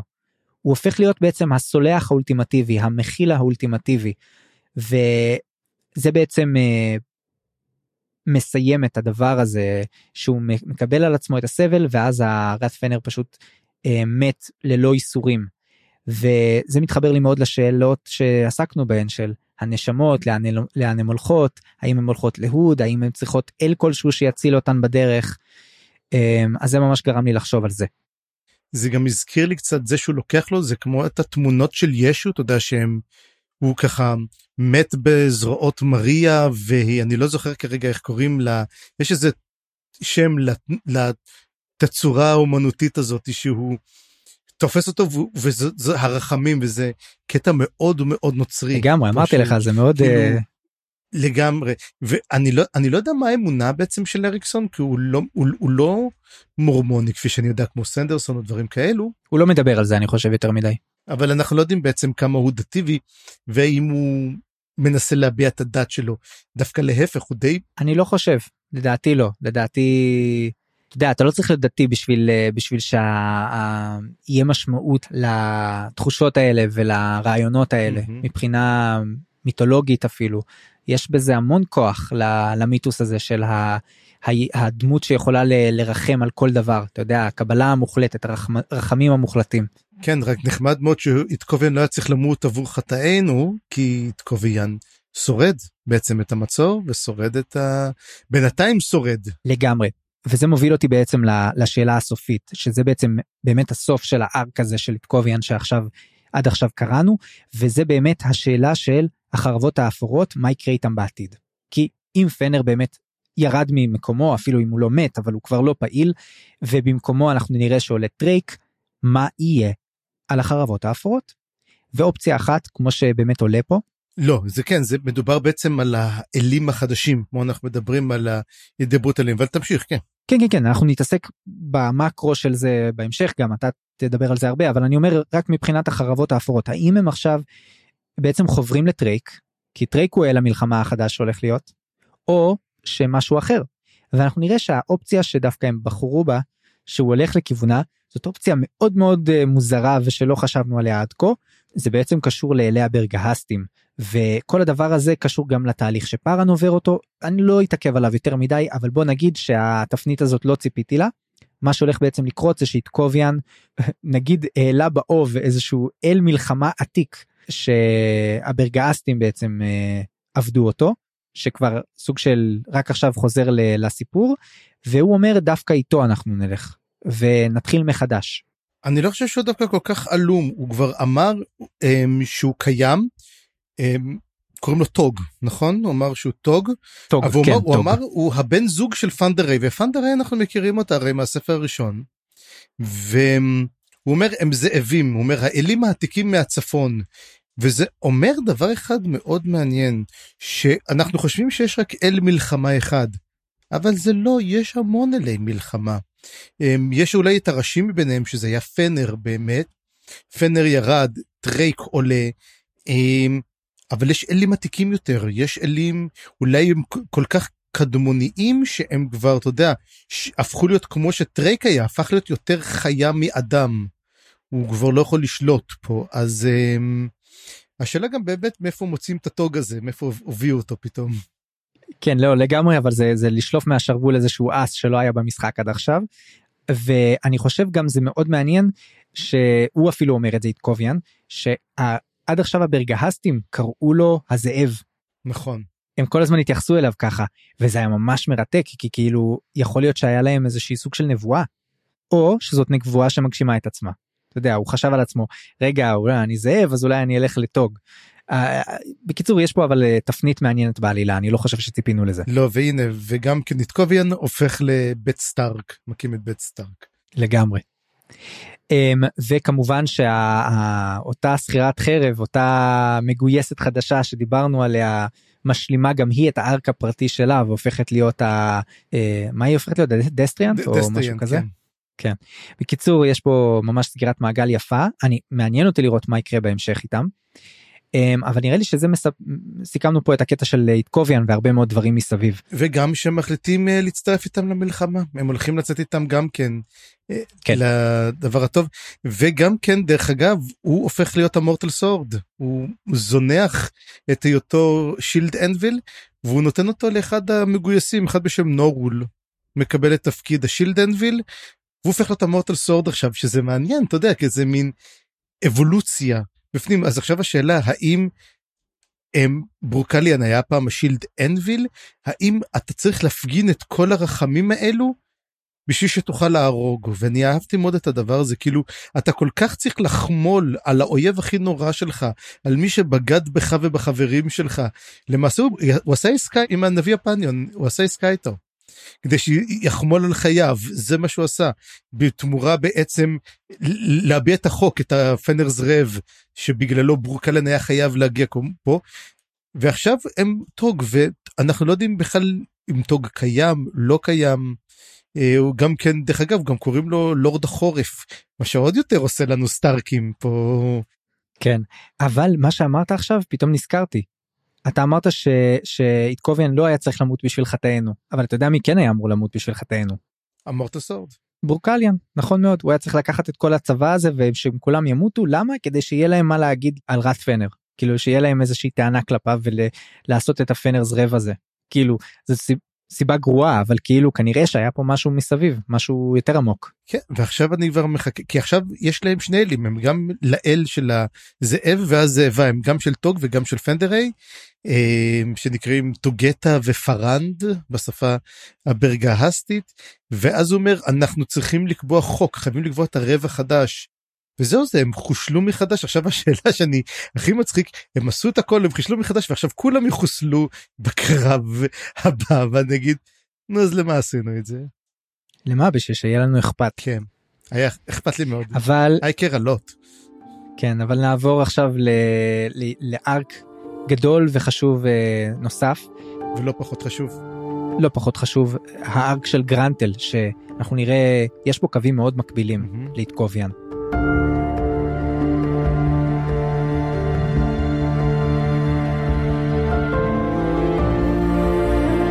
וגרנטל בעצם מתחיל את כל הסיפור של הלחימה הזאת מהמקום הזה שדיברנו עליו מקודם, של החוסר ודאות ושל אולי סוג של ניהיליזם ואפתיות. כי גרנטל בעצם נמצא בברים האלה והוא רואה שהקרב הולך לזה ואנחנו צריכים לזכור מהו גרנטל. הוא מפקד של אה, שכירי חרב הוא מפקד של קרוואנסריז שעוברים ממקום למקום של סוחרים. הוא לא טיפוס של אידיאלים ו- וכאלה והלחימה עכשיו היא לא באמת משהו שהוא נרשם אליו בוא נגיד ככה. ומצד שני גם אנחנו יודעים שהוא אופורטוניסט לא קטן אז בעצם אפילו אפילו בסיפור הזה כשהוא נפגש שם עם ביוק הוא אומר לו אתה יודע אני, אני חושב אולי לאכול אנשים זה לא כזה נורא אולי אני אצטרף לטנסקאורי אין לי בעצם ברירה אחרת הרי אני לא אשאר פה ואילחם בקרב שנועד לכישלון. אבל באמת במהלך הקרב קורים הרבה מאוד דברים וממש זה לא מה שקורה. אז בוא נדבר רגע על גרנטל שאני חושב שזה אחד מה superheroes origin stories הכי מגניבים שהיו לנו לאחרונה. זוכר שאתה אמרת פרק קודם שיהיה לי פיי אוף כי בונים אותו בהרבה ואני לא יודע מה יהיה ואני ואני ותוך כדי שאני קודם אומר אוי חיים יהיה מרוצה מזה.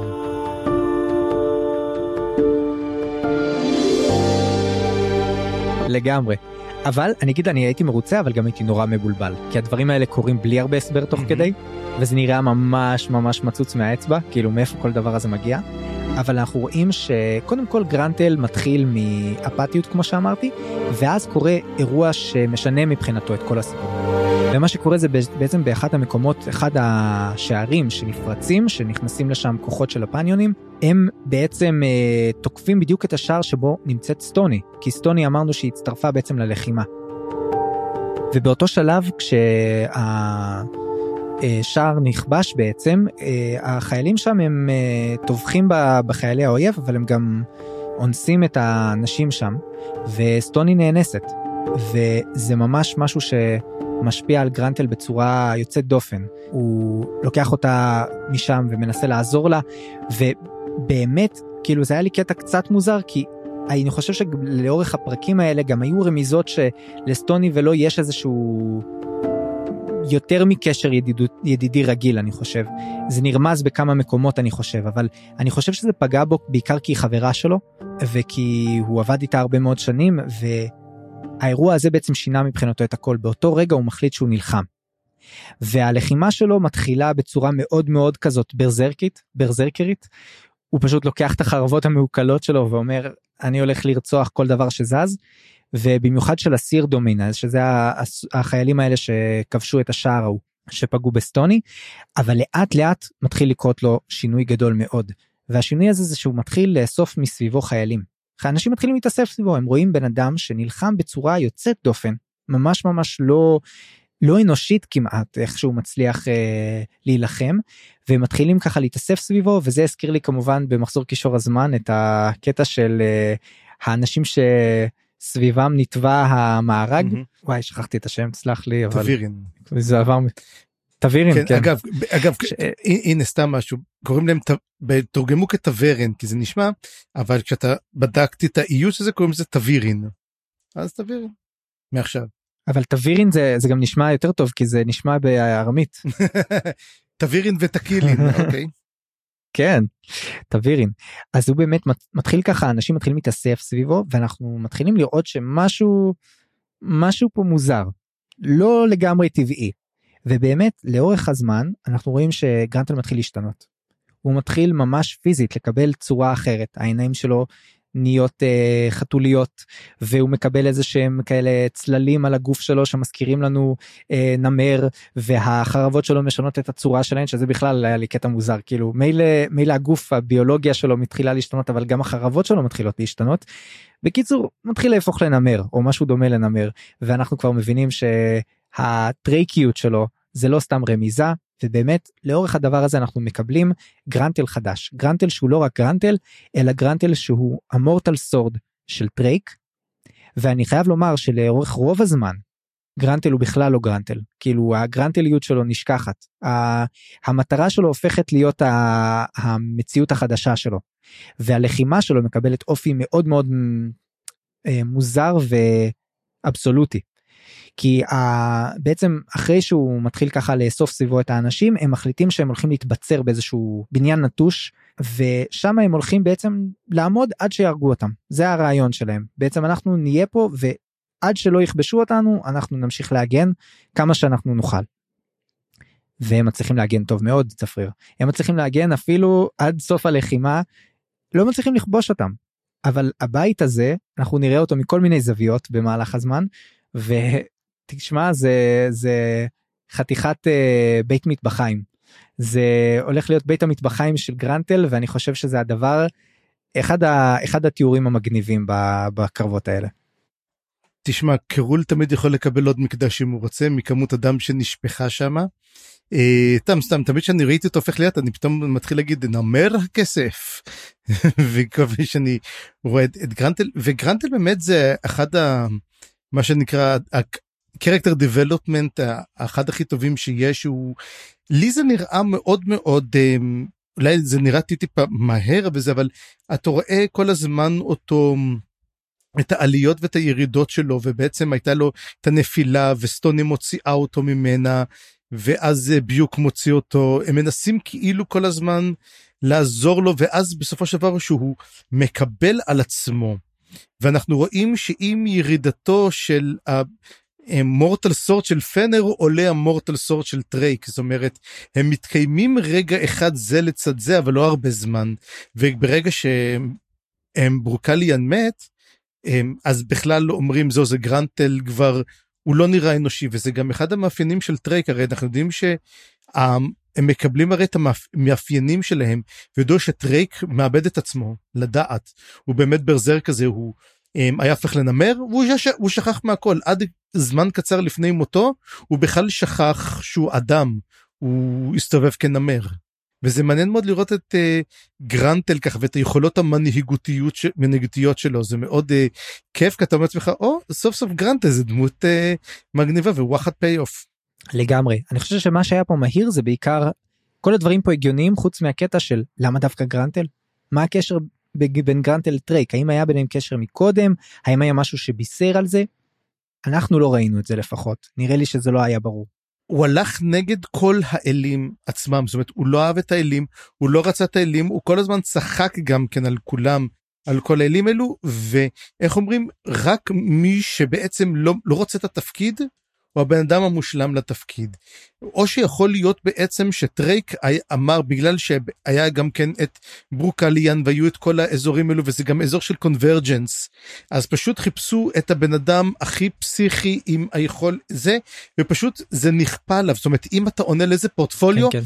איך אומרים את זה בשביל אומרים ביהדות שבשביל ששד ייכנס בבן אדם ויעשה בו דיבוק האדם צריך להיות נוח למרכבה שירכב עליו השד ונראה לי שזה מה שקרה בעצם עם גרנטל גרנטל הרי הוא הפך להיות berserk כלומר כל דבר הוא איבד את עצמו בקרב הוא הפך להיות כן. ההתגלמות המוחלטת של טרייק וטרייק יכל להיכנס בו. הוא דרך אגב לא מקבל את זה שהוא ה Mortal Sword, לא, לא, אני לא חושב שאפילו אכפת לו מזה שהוא Mortal Sword. בסוף ה arc כן. בסוף ה arc כן, הוא מקבל, אבל לפני זה שאומרים לו, אתה כזה ואתה מדהים, והוא אומר, אני לוחם, זה מה שאני.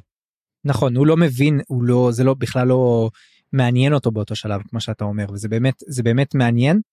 אני חושב שזה מתחיל להשתנות טיפה בסוף הלחימה כשפארן כבר מגיע לעיר עם המלזנים שבעצם אה, אנחנו נדבר על זה טיפה בהמשך והם מתחילים לדבר ושם אגב מתחיל להיקשר הקשר ביניהם בין פארן לגרנטל ואני מאוד אוהב את ה... לאיפה שזה מרמז אני חושב שיהיה קצת יותר מזה בהמשך ואנחנו גם מתחילים לקבל קצת מהאופי של גרנטל למרות שהוא עדיין לא ממש גרנטל והדבר הזה משתנה באמת בסוף כאשר גרנטל ופארן הולכים בעצם לפגישה שראינו מקודם עם איטקוביאן בת'רל ושמה גרנטל פתאום מתעורר למציאות חדשה והוא מבין הוא כאילו מתפכח כזה והוא מבין איפה הוא הגיע ואז אנחנו מקבלים בעצם את האפיון הכי גרנטלי שלו.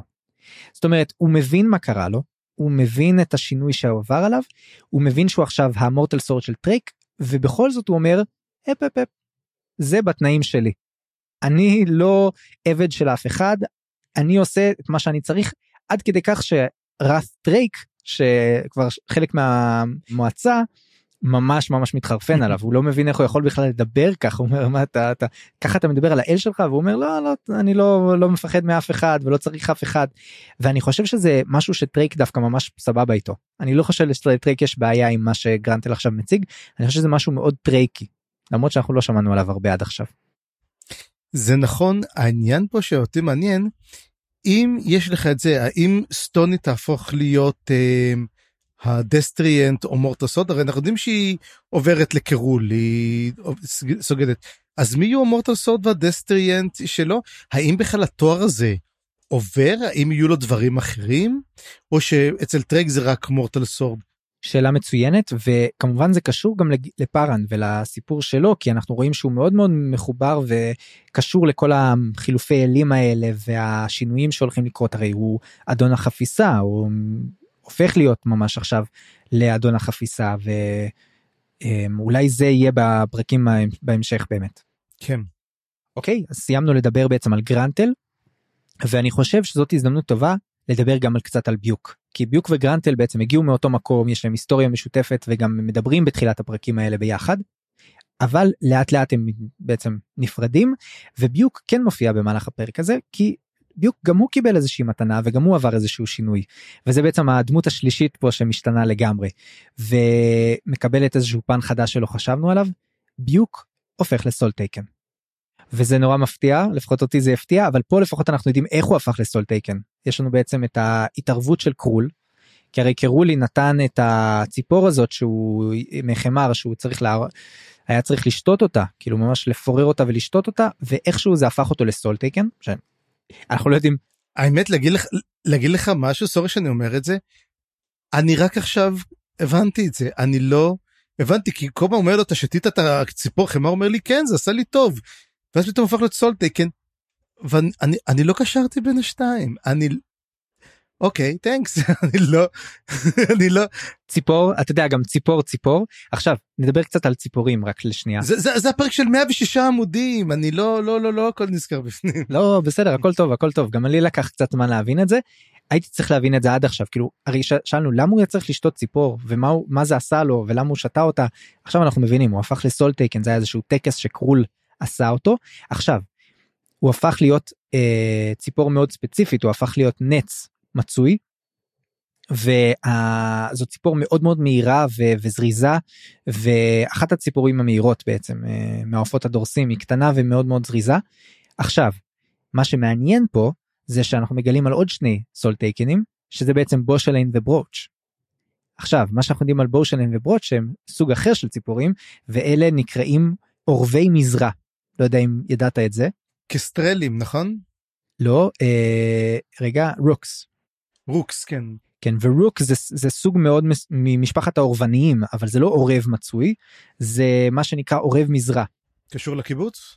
לא אבל זה קשור לסוג מסוים של ציפורים שהם אה, הם אגב הם לא היית חושב שהם סוג של אה, עופות דורסים אבל לא הם אוכלים בעיקר אה, זרעים. בעיקר מפריעים לאיכרים באירופה נגיד את זה ככה. ואני קראתי קצת על זה כי זה מאוד מעניין הם קשורים מאוד להמון אמונות טפלות ספציפית הסוג הזה של הרוקס מהמם. יש אמונות במיתולוגיה שקשורות להם שהם מובילים נשמות. ואז אמרתי או עכשיו זה קשור פתאום עכשיו הבנתי. הרי יש את כל העניין הזה של בושלן וברוץ' שהם סוג של נקרומנסרים כן? כל אחד מהזווית שלו. אחד דרך הוד ואחד משהו יותר דמוני אבל אנחנו נדבר על זה כשנזכיר קצת את uh, הסיפור של קוויקבן. אבל בקיצור כל הסיפור הזה של הסול טייקנים וגם ביוק משמש בדבר הזה ממש כמו אתה יודע מצלמה על מזל"ט. מהמם. אנחנו רואים את הלחימה הרבה פעמים מהשמיים איתו וככה את המהלכים היותר כלליים. זה היה מאוד טאץ' נחמד אני אהבתי את זה. אבל כל הסיפור הזה בעצם מדבר על מתנות מהאלים. או יחס האלים או התערבות האלים. ואני רציתי להעלות את הנקודה הזאת כי בעצם יש לנו כמה סוגים של מתנות. ואני חושב שהמתנה היחידה פה שהיא ממש באמת סוג של מתנה זה המתנה של קרול. כי קרול בעצם נתן לביוק משמעות חדשה לחיים שלו במובן מסוים הוא הפך אותו לסול טייקן והרבה פעמים אנחנו ראינו שכל המעברים האלה לסול טייקן הם לא תמיד מרצון הם הרבה פעמים דווקא להפך הם סוג של נכפים או, או משהו כזה. אני חושב שביוק מאוד מבסוט על השינוי הזה ואולי הוא היחיד והוא היחיד שאומר איזה מתנה קיבלתי. ולעומת זאת גרנטל גרנטל מקבל את השינוי שלו בסוג של טוב נו מה לעשות אז uh, אני אעשה מזה מה שאני רוצה אבל הוא לא מבסוט על הדבר הזה ואני חושב שהרבה מהדמויות הם ככה. תזכור שגם אחרים בשביל להפוך לסול תקן צריכים למות. הוא קיבל את זה ככה חופשי. כן וזהו אני חושב שזה מה שהיה לי להגיד על הקטעים עד עכשיו. זהו זה הכל יש עוד המון מה אני צוחק. אז אתה רוצה אולי לקחת אותנו לצד השני של הפרקים האלה? כן.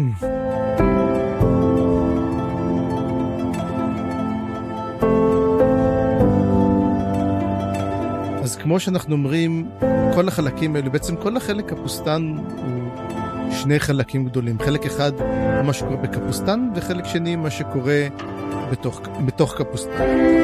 ואנחנו נדבר קצת על, ה, על הכוחות שבאים מבחוץ. ודבר ראשון בעצם על המלזן.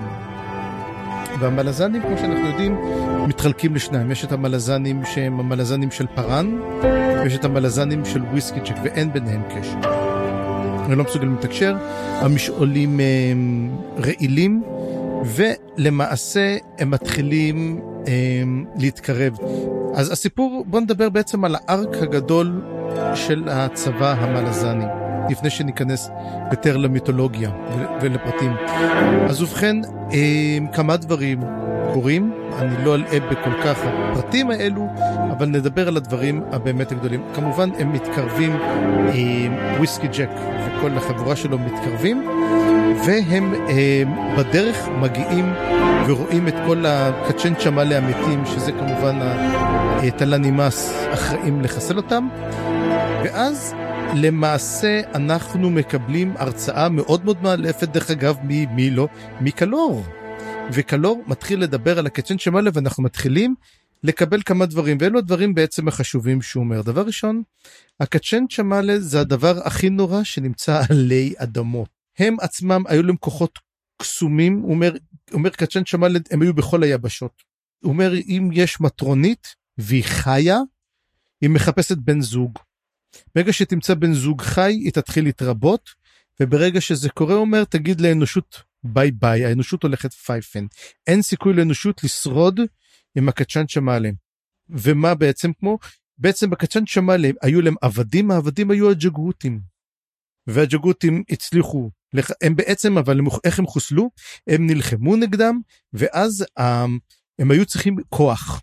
כמו שאנחנו רואים תמיד תמיד צריך כוח ומנסים להביא מאיפשהו אם לנסות להילחם נגד קלור ואם לנסות להילחם כל דבר מחפשים תמיד מקורות כוח.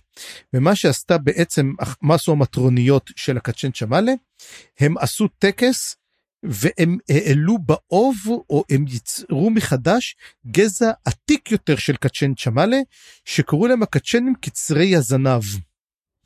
הם ביקשו מהם את הכוח שלהם הקצ'ן קצרי זנב לא היו מוכנים למסור את הכוח הזה התחילה מלחמת אזרחים והם חיסלו אחד את השני עד שחוסלו לגמרי כמובן כנראה בעזרת הג'גרותים.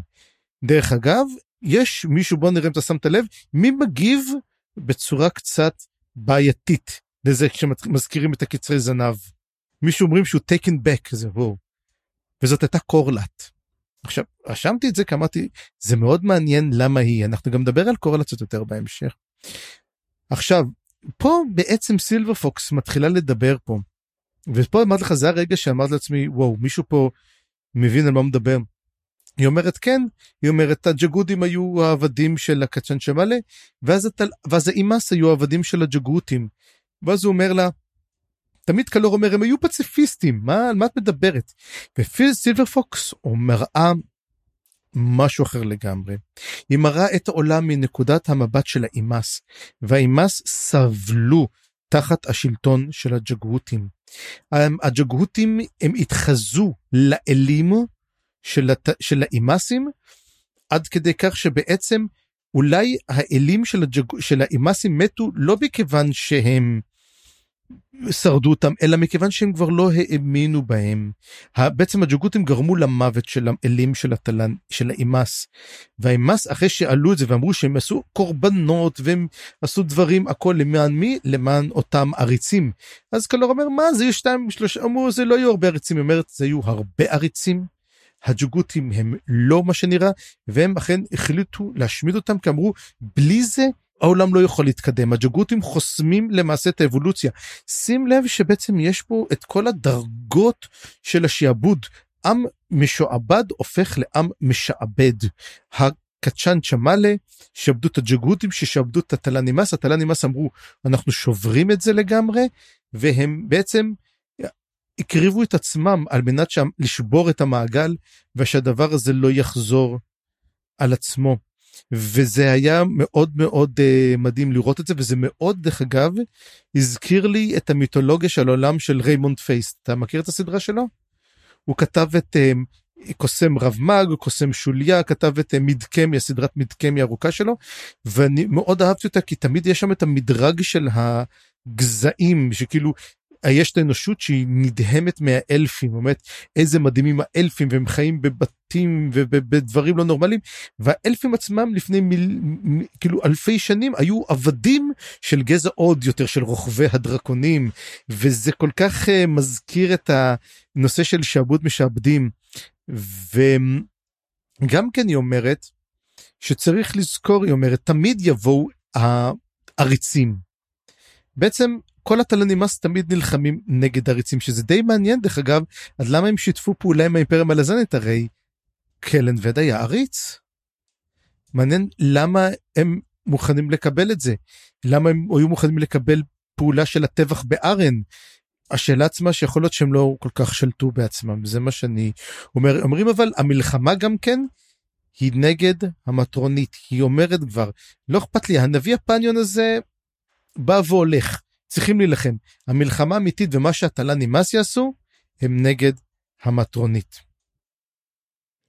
אז אה, אני רק אגיד לגבי זה, צפריר, שאני חושב שהנקודה המרכזית פה, היא שיש סוג של, פעם ראשונה אני חושב לאורך הספרים, הצדקה לצד המלזני, ויותר מהצדקה, יש פה בעצם, אנחנו מבינים שהמלזנים הם לא כאלה רעים. הם לא כאלה רעים צפריר, ואולי זאת הסיבה שהתל"ן נמאס חברו אליהם. אין להם, זה לא מפריע להם, זה על הדרך, זה לא משהו מהותי במיוחד, אגב יכול להיות גם שלא הייתה להם ברירה הרי אנחנו יודעים שקלן וד ישב על הכס הראשון אנחנו לא יודעים לגמרי מה זה אומר אבל בוודאי mm-hmm. לאורך הפרקים האלה אנחנו מקבלים פתאום זווית חדשה ומרעננת שהמלזנים הם לא הבאדיז כמו שחשבנו אולי עד כה. אנחנו נקבל עוד הצדקות מעבר לזה לקראת אה, עם נכון שיחה נכון. של אנומן דה רייג דווקא שאגיד את זה גם כן דבר מאוד מעניין. ואז בעצם המלזנים תוך כדי השיחות האלו הם מתחילים להבין הם מדברים על כל הרעל במשעולים ואז הם מבינים גם שמי שעומד מאחורי כל המשחק הזה זה למעשה האל הנכה. והמלזנים מבינים וזהו אז אני חושב שכבר כולם עכשיו מבינים בעצם מי אויב מספר אחד ואז אומר לה ואז הם כמובן אומר לה וויסקי ג'ק טוב אנחנו צריכים אותכם את, המ, את, ה, את התלה נמאס לכם מול האל הנכה ואז היא אומרת לו את התשובה שהכי הפתיעה שאומרת לו לא אנחנו לא יוצאים להילחם נגדו. אז הוא אומר מה זאת אומרת אומרת לו אנחנו לא נוכל להילחם נגדו יחסל אותנו. למעשה התלן אימאס מפחדים מהאל הנכה וויסקי ג'ק הוא מאוד מאוד לא מקבל הוא מאוד מוטרד מהעובדה הזאתי שיש אויב שהתלן אימאס לא מוכנים להילחם נגדו. זה דבר ראשון שקורה דבר שני שקורה יש מהלך מאוד מעניין דווקא עם uh, קרופ וקרופ um, כמובן הוא מצחיק והוא חמוד וכולנו אוהבים אותו אבל הוא עולה על העצבים לכל האנשים במחנה ואת מי הוא מחליט להטריד אם לא את uh, קלדן ברוד. ואני לא יודע איך הוא הצליח לעשות את זה כי הוא מדבר איתו והוא קצת צוחק עליו והוא מדבר איתו הוא אומר לו ככה אתה וככה אתה הוא מין מתחיל לדבר איתו וברוד חוטף את הג'ננה הכי גדולה בחיים מוריד את הפטיש שלו ומנחית אותו על הקרקע. עכשיו הנחתה של פטיש ניחא אבל פה מה שהוא עושה הוא מרים הרים. היו גבעות שם הופכות להיות הרים. האדמה נקרעת לשתיים ומתחיל לבעבע בדם חולני של ברן.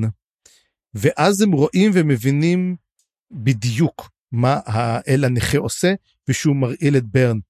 עכשיו פה יש לי כמה שאלות קודם כל אם שאלתם מה קרה לקראפ קראפ בסדר הוא קצת חטף אבק הוא מסיר את האבק וכולם אומרים אוקיי מה קרה פה הבן אדם היה צריך פה להתאדות מרגישים את הדבר הזה בקילומטרים והוא כזה מסיר את זה אז אומרים יש עליו הגנה הגנה זה כנראה קירול נותן לו הגנה. אומרים לא, הוא בן תמותה. לא, הוא לא אל, לא, הוא לא נשגב, הוא פשוט בן תמותה שמישהו מגן עליו וקרול מגן עליו. הוא ממש כמו, אולי הוא אפילו מורטל סורד של קרול עם אלים כלשהם מסוגלים לעשות את זה. למרות שאם הייתי אומר, הייתי אומר שאפילו יותר שילד אנביל. הוא ממש מקבל את, הוא תמיד מוצא את הדרך האמצע. ואני מאוד מאוד אוהב את הדבר הזה. דרך אגב, גם עולים על הדבר הזה, גם אומרים, שמתם לב שקראפ אומרים, מסתדר עם כולם? כאילו, הוא יכול לדבר עם ברוד, טוב פחות, אבל עם המלזנים ועם סילבר פוקס וכולם מתייעצים איתו, כאילו, הוא ממש שם את עצמו בפוזיציה נורא נורא נורא טובה. אני חושב שמה שאומרים עליו גם, זה שהוא פשוט גאון. ברמה כן. שאתה יודע, אפילו, אפילו בעולם שלנו, יש אנשים עם, אה, עם יכולות והישגים שאתה מסתכל עליהם ואתה אומר זה פשוט על אנושי מה שהם עושים. זה באמת על אנושי כי כי אתה יודע אם אתה תיקח את זה לרמה מסוימת מאיזשהו שלב זה כבר מתחיל להיראות לא אנושי נכון כי אין אנשים mm-hmm. כאלה אז אני חושב שזה בדיוק הסיפור עם קראפ. הוא הבן אדם הכי על אנושי בסדרה הזאת עד עכשיו אם הוא באמת לא איזשהו אל שעובד על כולם בעצם אבל זאת גם אופציה אני עדיין חושב שזה יכול להיות שהוא איזשהו אל שעובד על כולם. יכול להיות. אה, אני דווקא אוהב את זה שהוא בן תמותה. אני גם והוא אני גם. והוא משחק עם כולם. יש לו פשוט נורא. הם גם אומרים דרך אגב שהוא הכי חכם מקום שני זה קוויק בן. אבל הם אומרים כן הוא מעבר לקוויק בן. והוא אומר גם דבר אחד. בעצם מה שעושה קראפ הוא מכין אותם למלחמה מול האל הנכה. זה מה שעושה מהיום הראשון. כל המהלכים שלו, כל הדברים שלו, הוא ידע את האיום, הוא הביא את כולם ביחד, הוא יודע לדבר עם כולם, והוא עושה את זה. ומה שקורה עכשיו, הם ממשיכים בדרכם הלאה והם מתקדמים, וזו בעצם הנקודה שהם נמצאים פה. אבל כמו שאומרים, יש פה את הבעיה הכי גדולה של הצבא המלזני וזה שהוא בנוי על שקר. מה השקר?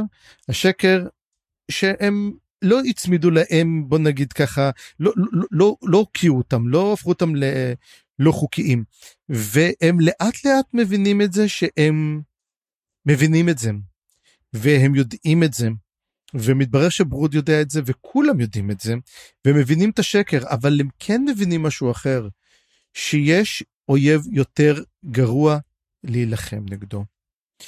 וברגע שמזמינים אותם לישיבה הם מבינים הלך עלינו הולכים to call us out להגיד לנו מה לעשות. ואז שמגיעים הם באים ואומרים להם חבר'ה נגמר הקרב על קפוסטן צריכים להחליט מה עושים עכשיו הם נורא מבולבלים. כאילו הם, הם סוגרים הם סותמים טוב את הפה חשבתי אולי מישהו יפתח את הפה ויגיד רגע אבל אתם לא רוצים להגיד לנו שאנחנו לא בעצם זה לא הם קולטים ואז הם מבינים שהם מפצלים את הכוח שלהם לשניים. חצי אחד יגיע מדרום זה קלדן ברוד והמלזני ימשיכו ישר בעצם אנחנו חשבנו שיש לנו קרב על קפוסטן זה הקרב הגדול לא יש לנו קרב יותר גדול מול העיר קורל. ואנחנו נראה שגם כן הקווים מתחילים להיסגר על קורל ובינתיים הם יוצאים כאילו ללא פגע למרות שהם מבינים שכולם עלו עליהם והם יודעים שזה עניין של זמן. הברית הזאת לא תחזיק מעמד אחרי קורל. קורל זה הקרב האחרון למעשה וצריך להתכונן ליום שאחרי לא ידוע מה יקרה בקורל הרי אבל הברית שלהם כמה שהם כל כך משתפים פעולה קורל נכבשת הפניון סיר מת, ברוד עוזב אותם. השאלה עצמה, הם ילכו להילחם ביחד מול האל הנכה או לא? זאת השאלה בעצם, האם ה...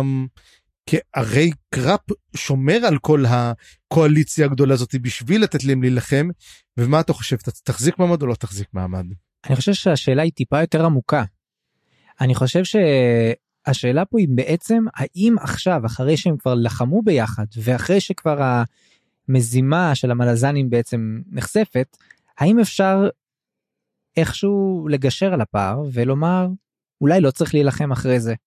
אני חושב שאנחנו לראשונה שומעים את הקולות האלה ואני חושב אתה יודע מבחינה סימבולית אני חושב שהדבר הזה נעוץ בקשר של וויסקי ג'ק וקורלט.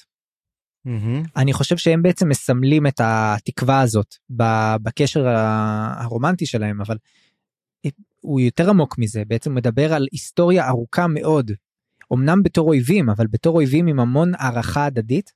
אבל מצד שני חשוב לומר שזה לא כל הצבא שהם לחמו בו. זאת אומרת ברוד הוא לא חלק מהמשוואה הזאת. יותר מדובר על אנומנדר ריק שגם מתחיל לרקום קשרים עם וויסקי ג'ק. אני חושב שיש פה מחשבה שאולי באמת ברוד יתפצל מהדבר הזה אבל אנחנו לא יודעים כי אנחנו גם לא יודעים כל כך מה המניעים של ברוד. הם אפילו שואלים על זה אנחנו מתחילים להבין קצת את המניעים של הטיסטה אנדי אנחנו לא מבינים את המניעים של אה, קלדן ברוד ואני חושב שזה מה שאנחנו נצטרך לברר בפרקים הקרובים.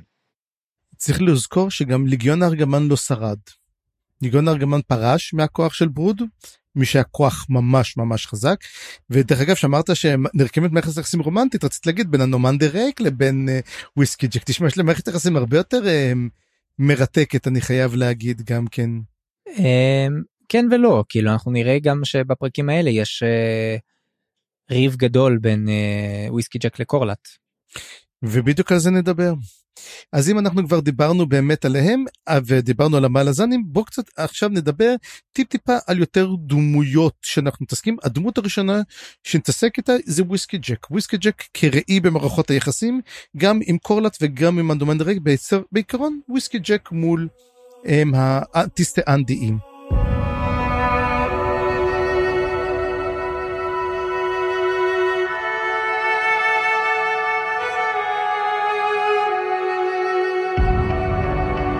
יש לנו בעצם מערכת יחסים עם ש...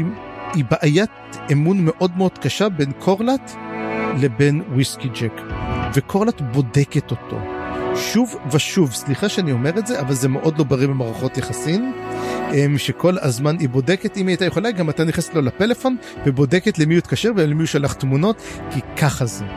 עכשיו אתה יכול לחשוב אחרי כמה אלפי שנים היא כנראה למדה בגברים אי אפשר לתת אמון אני יכול להבין אותה מקבל את זה. אז זה מתחיל דרך אגב יש כמה קטעים שקורלט לא נותנת בו אמון הפעם הראשונה שהיא נכנסת אליו זה שהיא באה אחרי שהיא מדברת עם המייבי שגם עליה נדבר קצת, היא נכנסת למייבי והיא מגלה שלמעשה שתי נחתיות אחרי שדיברנו עוקבות אחריה כל הזמן. והיא באה ואומרת לו, מה, אתה שלחת שירגלו אחרי טאטרסל? כאילו, זה מה שאתה עושה? מה אתה רוצה? אתה רוצה להוציא מידע? אתה לא סומך עליה? מה, למה אתה עושה את מה שאתה עושה? והוא כזה אומר לה, אני לא יודע על מה את מדברת, כאילו, אומר, שתי אלו, אומר, הן עוקבות כי הן רוצות לעקוב אחריה, הן שומרות עליה. הם קוראים לה טאטרסל והן שומרות, הן לא אכפת להם מהשאר. והיא כזה חושבת על זה, והיא מבינה שהיא טעתה, ואז היא אומרת, אני מתנצלת, אתה בן אדם נדיר, ואז היא פתאום אומרת משהו מאוד מעניין. היא אומרת, אנחנו לא שמנו לב. בברית שהייתה לנו, בברית שלפני שהתחלנו נגד מלאזנים, איך בעצם המלאזנים הפכו להיות הגב שעליו כל הצבא הזה נשען. יש להם את החוק, את הסדר, הם מביעים את ה... הם כבר לא כמה חבורות, הם ממש צבא שיכול לתפקד, וזה מאוד מאוד אה, מעניין. ואחרי אה, שבעצם הם עשו את הדבר הזה, קורלט עוד פעם בא אליו ומדברים על אם יש להם איזו שיחה שלא קשורה לזה בדיוק לפני שהם לוקחים אותם לפגישה. והוא אומרת לו כן רוצים לדבר איתכם על הנושא הזה שאתם אה, לא מבינים מה בעצם המלזנים כאילו עושים פה כי לא נראה לי כי היא אומרת לא נראה לי שאתם בעצם הגלו אתכם או משהו כזה. ואז הוא בא והוא אומר לא אבל אתה יודע הם הוציאו אותנו מחוץ לחוק. וכשהיא שומעת את זה קורלט היא כזה עושה לו טוב אה, היה נעים היה תודה אבל אה, להתראות ואז בעצם וויסקי ג'ק מבין שהוא פישל ופישל בגדול ולמעשה מערכת היחסים שלהם הסתיימה פה אה, היא לא יכולה יותר להמשיך איתו. ואז הוא אומר לעצמו אולי אולי אולי הייתי צריך להגיד לה את זה אולי הייתי צריך להגיד לה את האמת הזה והוא דרך אגב הוא די חושב שהיא הולכת להסגיר אותו במובן הזה. כן עוד מעט נראה ש... אבל אנחנו רואים אחר כך שזה לא כל כך רלוונטי כי כולם יודעים אבל כן. uh, לדעתי זה כזה סטבק אני לא חושב שזה זה יהיה כזה ריב שהם יתגברו עליו די מהר זאת התחושה שלי. כן אבל בעיקרון שאנחנו מסיימים את הסיפור הזה אה, אה, קורלט שינתה את הסטטוס שלה בפייסבוק אבל it's complicated ואנחנו אז לא יודעים מה יהיה. לעומת זאת עדיין אנומנדר רייק המצב הרבה יותר מעניין. אני ממש רואה שאנומנדר רייק מוצא בו חבר לדבר איתו, מין מישהו שהוא מסוגל לדבר איתו, שאפילו עם ברוד לא מסוגל לדבר ככה. הוא ממש, אתה יודע, אה, הוא לוקח אותו והוא מספר לו דברים, והם מדברים בעצם על כל ה... איך לנהל מלחמה ומה המשמעות ולמה זה. במלחמה של קפוסטן הרי ברגע הסיפור הוא המלחמה של קפוסטן היא כזה דיברנו על המלחמה בתוכו אבל המלאך של המלחמה היה בעצם שלושה ימים כל הצבא הנכנס נכנס פנימה הצבא הטנסקאורי הצבא של הפניון דומין. לאחר מכן אחרי שלושה ימים וכמה זמן שהם היו שם ועושים את הטבח וגרנטל נלחם וגם כן איטקוביאן וברוקליאן וכולם מגיע הכוח של פארן ושל כל הברגהסטים שבאים ביחד והם שוטפים את העיר ופשוט שוחטים ומאבדים את כולם ולא רק זה גם הברגהסטים עושים עיקוף. הם מגיעים מהצד המזרחי. הם, הם כאילו חושבים שכאילו יבואו מהצד המערבי לא הם מתחפרים מגיעים דרך האזור ההפוך דרך האגמים דרך הנהרות הם מגיעים דרך השערים שהם לא מצפים מאחורה והם מבריחים אותם החוצה. וכשמבריחים אותם החוצה הם בורחים לקראת מי? ישר לידיים של המלזנים שמתקרבים. ואז למעשה מגיעה הדילמה הגדולה של וויסקי ג'ק מול אנומנדר רייק. ומול הקבוצה בעצם כולה. וויסקי ג'ק לא רוצה להרוג אותם. הוא לא מוכן להרוג את הטנסקאורי, הוא אומר את כל האורדומין וסירדומין ובקלייט ובקלייט וכל החבורות האלו הם, לוחם, הם צבא. צבא מול צבא אני יכול לקבל אותם, אבל הטנסקאורי הם אזרחים. הם אנשים שהטריפו את דעתם, אבל זה לא סוף שלהם. והרי אפשר לעשות עוד משהו.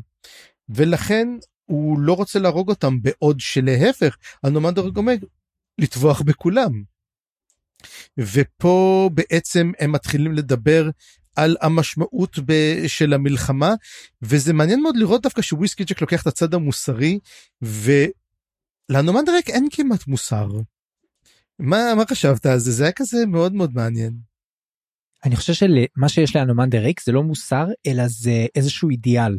אידיאל מוחלט מין כזאת מטרת על שכל מטרה אה, שכל אמצעי מקדש אה, מקודש כלפיה ואני חושב שזה בדיוק העניין כי מבחינתו ברור שנלחמים באל הנכה ואנחנו רואים שדווקא וויסקי סליחה דווקא אנומנדר רייק הוא זה שמבין את הדבר הזה והוא זה שמקדם את כל הדבר לכן אני חושב שהקשר שלו עם וויסקי ג'ק הוא גם סוג של הבטחה שוויסקי ג'ק יוכל לעמוד ל- ל- לצידם גם אחרי הלחימה בפניון.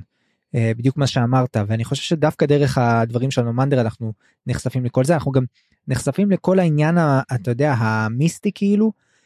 אנומנדר ריק יודע המון הרבה יותר ממה שאנחנו ידענו עד עכשיו או לפחות הוא מצליח או הרבה יותר ממה שחשבנו שדמויות יודעות כאילו הוא יודע על פארן הוא יודע על מצב טרייק ופנר הוא יודע כל הדברים האלה והוא כאילו מבחינתו זה הדבר העיקרי פה. זאת המלחמה העיקרית נגד האל הנכה אה, זהו זה לדעתי הקטע המרכזי פה עם הנומנדר. כן הנומנדר עוד דבר אחד אה, מדבר וזה גם כן אהבתי על מה שגם דיברת לפני זה על מה עושה בעצם האימפריה. הוא מדבר איתו ואומר לו למה אתם איתנו כאילו והוא אומר לו אני יודע שאתם שיקרתם. הוא אומר אני יודע ששיקרתם אבל אני רוצה שתראה את הנקודת מבט שלי והוא אומר גנה בריס הוא אומר עיר שהשתלטתם עליה ונתי לוג הוא אומר הם היו ערי פשע ורשע, מקומות נוראים, הוא אומר, והיום, אחרי 15 שנות כיבוש, הוא אומר, הן יכולות בכיף להתחרות בדרוג'יסטן. זאת אומרת, אתם משפרים חיים של אנשים, אתם לא רק באים, זאת אומרת, הכיבוש הוא לא כיבוש רע, אבל הוא אומר, אני בגלל זה אומר, המלזנים הם לא רעים, אז זה קצת אומר, אז למה הוא נלחם נגדם, אתה יודע? זה, זה, זה, זה היה מאוד מאוד מוזר לי להבין את זה. אני חושב שזה קשור לדנסר ו... ו... לקלנד ודנסר. אני חושב שזה קשור מאוד לעניין הזה ול... אתה יודע זה גם נזכרתי עכשיו שאנומן דה רייקה מדבר על הקטע של uh, הכיבוש המלזני איך שהוא השפיע על מאזן הכוחות של האלים. כי בדיוק אז היה את הקטע עם פנר ש, שחלק מהכיבוש המלזני היה להיפטר מאלים מסוימים או לשנות את המאזן עם האלים ובדיוק וזאת הסיבה שבוריק חטף את הרב. אתה קלטת את הקטע הזה? לא, לא קלטתי, אבל... Uh, היה שם מין, אתה יודע, uh, החלשה של המקדשים בכוונה, באונטה ובעוד מקומות, וכחלק מהדבר הזה, הם כאילו הקלו השתלטו על המקדש של פנר כדי לפגוע בהבוריק. כי הבוריק היה הרי נגד נגד uh, uh, סרלי נכון? נכון אז בעצם היה פה מין כזה קו אה, כזה קו אזרחי נגד ה... נגד הכנסייה. טוב לא שמתי לב לזה מגניב לאללה. ולמעשה אה, אומר הנומן דרק אומר אני עוזב עכשיו ואני למעשה חוזר למונספון ואנחנו ניפגש ב... ניפגש בקורל במתקפה האחרונה אני אהיה שם אה, וזה גם מעניין איפה איפה איך הוא הצליח להעלים את כל המונספון שלו את כל נצר הירח שנעלם. וגם כן קלור אומר איפה לכל אורחות החבאת את הדבר הזה כאילו הוא גם כן לא יודע. ואחרי שנעבור אותם יש לנו עוד שתי דמויות עוד דמות קטנה שנדבר עליה לפני שנעבור לנושאים טיפ טיפה יותר uh, גדולים. ואחת מהם זאת המייבי המייבי וסילבר פוקס. וזאת אחת ה... איך אני אגיד את זה זאת אה, קו עלילה כזה שלפי דעתי הוא נמשך יותר מדי זמן בלי payoff אני אדבר על מה שאני מתכוון. במקרה איך זה מייבי נמצאת והיא גוססת כבר היא בקושי יכולה לזוז היא כבר לא מסוגלת כבר ללכת יותר. ומה שכן שמים לה שני שומרים מוריליו וקול שזה קצת מוזר שמין שני השגרירים מדארוג'יסטן עושים בייביסיטר לאישה זקנה. והיא כל פעם מתלוננת על החלומות שלה והיא אה, רצה והיא בחלומות סובלת מסיוטים על זאבים שבאים וטורפים אותם. והיא עצמה כל הזמן רק מחכה למות למות למות ולא נותנים לה למות כל הזמן. ואני אגיד לך מה אני חושב שזה ומה זה החלומות על הזאבים. קודם כל הזאבים זה האי של הטלה נמאס. זה אותם זאבים שהיא העלימה אותם ברגע שהיא קיבלה אותם סילבר פוקס הרי סילבר פוקס מגיעים כל האי. האי האלו והם הפכו להיות השומרים שלי היא אומרת מעכשיו אני לא צריכה את השמירת המלזנית. אז וויסקי ג'ק אומר לה נכון את תשמרי לנו אמונים אז היא אומרת לו בסדר נחשוב נראה למעשה סילבר פוקס אתה אף פעם לא יודע מי מדבר איתך שם אתה לא יודע מי מתקשר אם זאת טאטרסל אם זאת נייטשיל בלורדן אולי גם כן מדי פעם אנחנו לא כל כך ראינו אותו. והכלבים הזאבים האלו בחלום זה לגמרי התלן בחלום הזה. בח... האמת זוכר שדיברנו על, על משעולים קדומים אני חושב שבמשעולים הקדומים התלן איי הם אותם תלן איי הישנים העתיקים של פעם שהם חיים אותה תקופה והם אוכלים אותה כי הם למעשה גונבים ממנה את כוח החיות עבור סילבר פוקס ואני חושב שסילבר פוקס שואבת ללא רחמים את כל מה שנשאר מהמייבי עד מותה. אני לא חושב שיש בה חמלה כלפיה. גם כשאומרת לה גם קורלט אומרת לה אולי תדברי איתה וזה אומרת לה אין לי מה לדבר איתה וזה מאוד מאוד מוזר. סילבר פוקס אנחנו נשים לב בעצם יש לה אנחנו אם נדבר פה יש לה שני מוחות. וזה הדבר החשוב פה של לזכור. מוח אחד זה טאטרסל וטאטרסל כן היא מדברת והיא מסבירה והיא תהיה כנראה אותה בעצם bonecaster אבל יש שם את נייטשיל. ונייטשיל פועלת והרבה פועלת. ובעוד שאנחנו חושבים שהיא לא עושה ואנחנו אומרים לא היא משתלטת עליהם נייטשיל עובדת בצורה אחרת צריך לזכור זאת אלה קדומה. אנחנו לא זורקים אותן כן. לפח. ובזמן ש... הם, איך קוראים לה, כביכול טאטרסל מדברת עם כולם ואומרת הכל טוב הכל יפה נייטשיל חותרת מתחתיה. נייטשיל אני חושב גם שולחת את הזאבים לחלומות. יודעת בדיוק איך לעשות את זה לעבוד במשעולים קדמוניים. וגם יוצרת קשר עם עוד אנשים במיוחד עם פארן. כן אני חולק עליך די לגמרי אני אני קודם כל אני חושב שבפרקים האלה אנחנו מגלים שנייט צ'יל היא לא רעה כמו שחשבנו במיוחד בשיחה עם פארן. אני לא אומר שהיא אתה יודע פיית uh, השיניים או משהו כזה אבל היא בטוח לא משהו זדוני כל כך כמו שניסינו לצייר עד כה.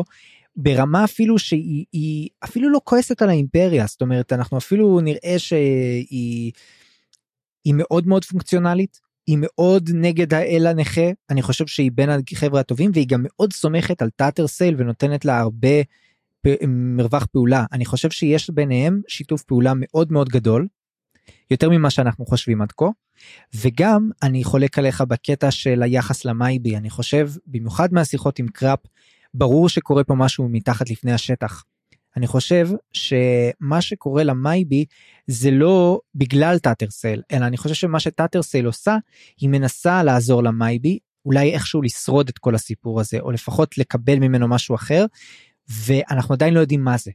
ואתה יודע אם יש פה איזושהי איזשהו אלמנט של אכזריות זה כנראה בעובדה שאיפה שטאטרסל נמצאת היא יכולה לעזור למייבי אבל היא לא יכולה לעזור לה לנחם אותה בשלב הזה.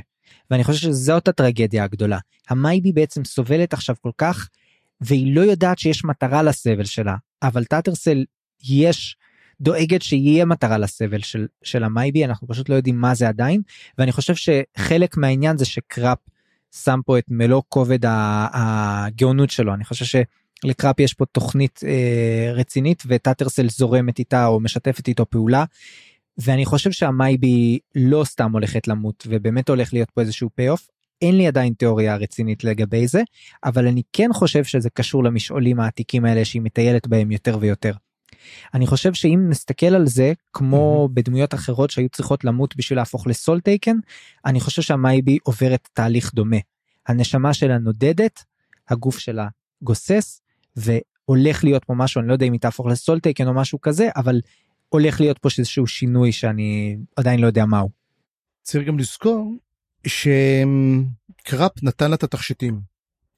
התכשיטים גם כן מאוד חשובים, אומרת זה מור... אה, כל שם לב לזה שזה מאוד מעניין, היא, היא מעמידה פנים שהיא ישנה ברגע שמדברים מוריליו וקול ומוריליו מדבר שהוא כבר לא חביב אנשים כל כך ואיך הלכו לו נעורים ומדברים יופי על המייבי היא גם כן בגיל יותר צעירה אפילו ממוריליו.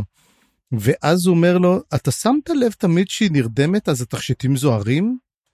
אז למעשה מה שקראפ נתן לה קראפ מוביל אותה לאזור הזה.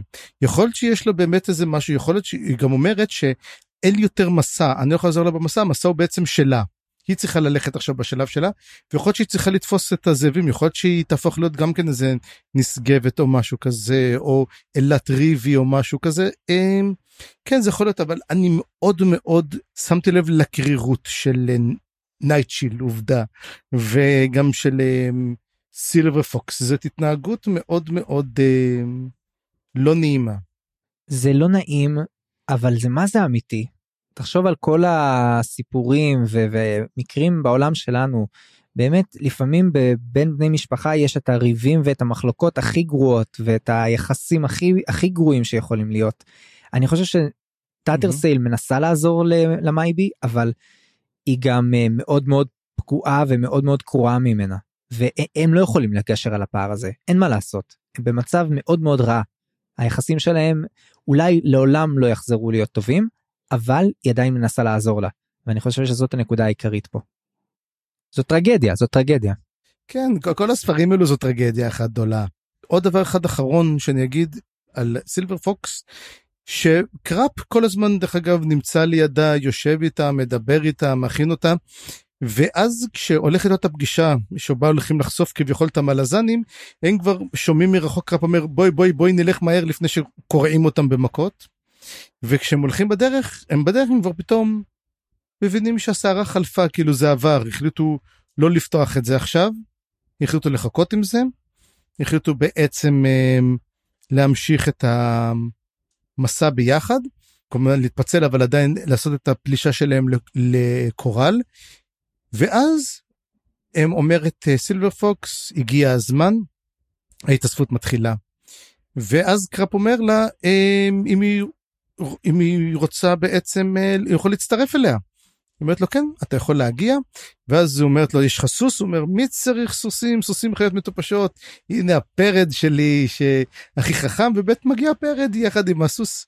והם הם, הולכים להתאספות ובעצם אנחנו מחכים לראות מה יהיה הלאה. רגע רגע רגע אתה יודע שהיה שם רמז על הפרד הזה. מה זאת אומרת היה רמז? אני חושב שהפרד היא לא סתם פרד. אני חושב שהפרד אה, זה אבא זה אבא של אה, לא איך קוראים לו לא אבל אבל אבל משהו מוזר מאוד עם הפרד הזה אני חושב שהוא לא סתם פרד אולי הוא Soletaken אולי הוא אה, איזשהו אל אני לא יודע יש שם איזה משהו עם הפרד הזה שהוא לא ברור. חכם כמוהו. לא לא לא הוא פרד מאוד חכם. הוא לא פרד רגיל. אני לא יודע זה תיאוריה. טוב תיאוריה מיהו הפרד של קראפ? זאת השאלה הגדולה.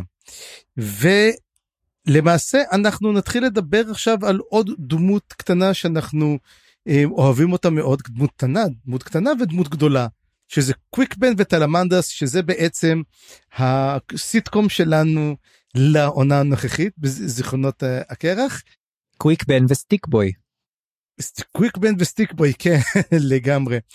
אז עכשיו מה שקורה כרגע קוויקבן הרי קיבל את הכוחות של טלמנדס והוא עכשיו מתחיל להשתמש במשעולים הוא אומר וואי תשמע ברגע שהוא נכנס למשעול טלמנדס עושה עליו בעצם כוח מסביב ואז בעצם קוויקבן יכול בכיף לעבור בכל המשעולים וזה אומר לו יאללה בוא נתחיל לעשות uh, ניסויים אני אכנס לפה אתה תיכנס לפה בוא נראה אם אנחנו מסוגלים uh, לעשות את זה. ואז אומרים טוב אתה יודע מה נעשה בוא נלך לעשות uh, ניסיון כלשהו. אומר מה זה אומר תשמע יש איזה כמה אנשים שאני רוצה לבקר אותם בוא נלך לבקר אותם. ואת מי הם הולכים לבקר? את, ה... את הזוג האחר שלנו את הזוג המוזר בושלנד וקורבל ברוץ'. ואז הם נכנסים הביתה ומקבל אותם אה, בושלנד מקבל אותם בסבר פנים נאות והוא מכניס אותו ונותן לו לשתות יין ותשמע זה הקטע עם היין זה קטע קורע. מה שיודע לעשות אריקסון בצורה אולי הכי טובה זה דיאלוגים שנונים אחד עם השני ואמן ספוריסט אני כל כך כל כך אני מרחם עליו, הוא, הוא אומר לו, תשמע, תביא לו את המדף, למטה יש את היינות, אז הוא אומר לו, שמע, שאתה מוזר ליין, אז הוא אומר לו, נו בטח, לקחת מהאוסף של קורבל ברוט שאתה לקחת דם. אז הוא אומר לו, תביא לו ריח פרחון, ריח פרחוני, כאילו, פלאוורי, שיהיה לו טעם פלאוורי, הוא אומר, מה זה אומר בכלל? כאילו, קצת צוחק על כל המביני יינות האלו, זה פשוט היה מצחיק, אומר, יש איזה טעם של עץ, יש איזה טעם של פרח, אני כבר לא מבין מה הולך שם, הוא כבר שותה דם. בסופו של דבר, כל הזמן שמסתכלים, יש שם ציפור, אותו, את אותו רוק, שיושב ומסתכל עליהם כל הזמן בעצבנות. דרך אגב, רוק דרך אגב זה גם כלי בשחמט, זה הטורה בשחמט הצריח. האם זה אומר שיש פה כמו מהלך של שחמט? וטורה הם כלים מאוד מאוד מאוד חזקים. אז הם לא פיונים, בוא נגיד את זה ככה, זה גם כן אולי עוד איזה שימוש במילה הזאתי. ואז הם הולכים ומדברים ולאט לאט הם מתחילים לנסות להבין מי הם מי הם, די מודדים אחד את השני. והוא מנסה בעצם קוויקבן לשכנע אותם להילחם בפניון, בושלן אומר זה לא הקרב שלו, הם די, די יש להם איזה, יש להם אה, מתים ששומרים להם על האחוזה ואף אחד לא נכנס פנימה. אבל הוא כאילו אה, שומר ובסופו של דבר מבין שהם הולכים לתקוף אותו.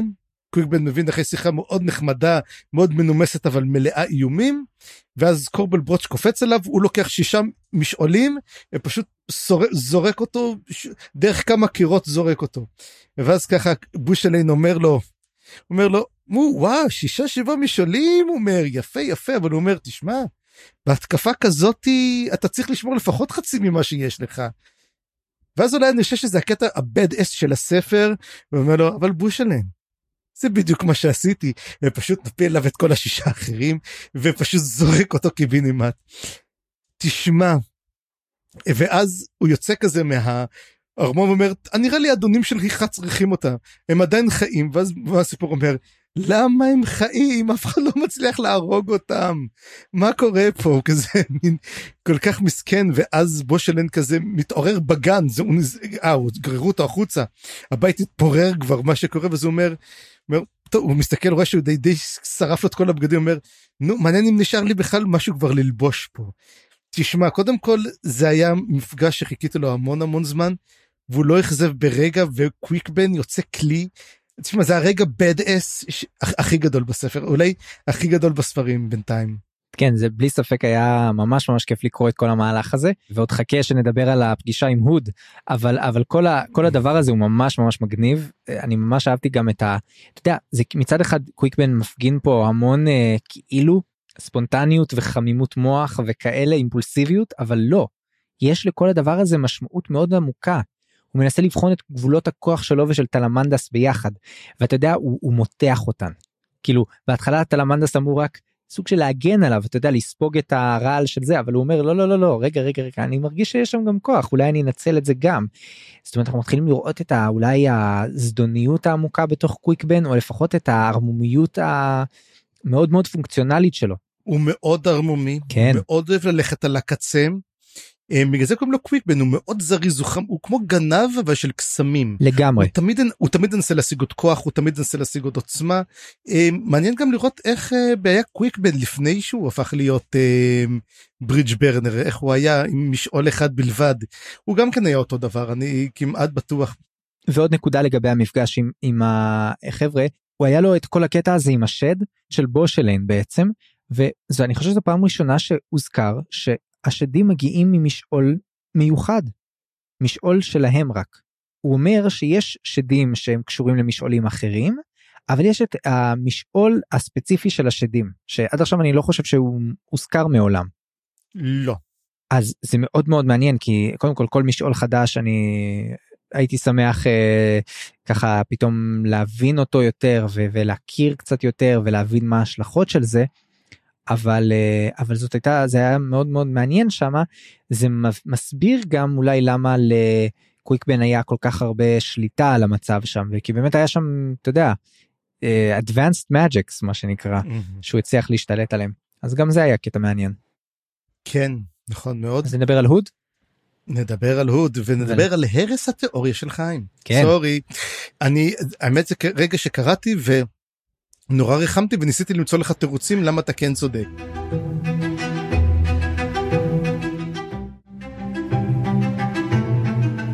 קודם כל עוד לא ראינו אף פעם את הוד לא ראינו את הוד, לא ואת לא אותו. הוד ביחד באותו מקום. אז סתם סתם אני צוחק. ובוא נגיד כזה דבר, אז קוויק וטלמנדס הם עוברים לת'רל, הם נמצא, הם אומר טוב בוא נבדוק את הכוחות, ואז הוא אומר, אתה יודע מה? והוא מגיע לטלמנדס והוא אומר לו, תשמע מאיפה אתה משיג את הכוח שלך? כאילו הוא אומר, יש לך המון המון כוח, אני... הוא אומר, מאיפה אתה משיג אותו? מהאלים הברגהסטים?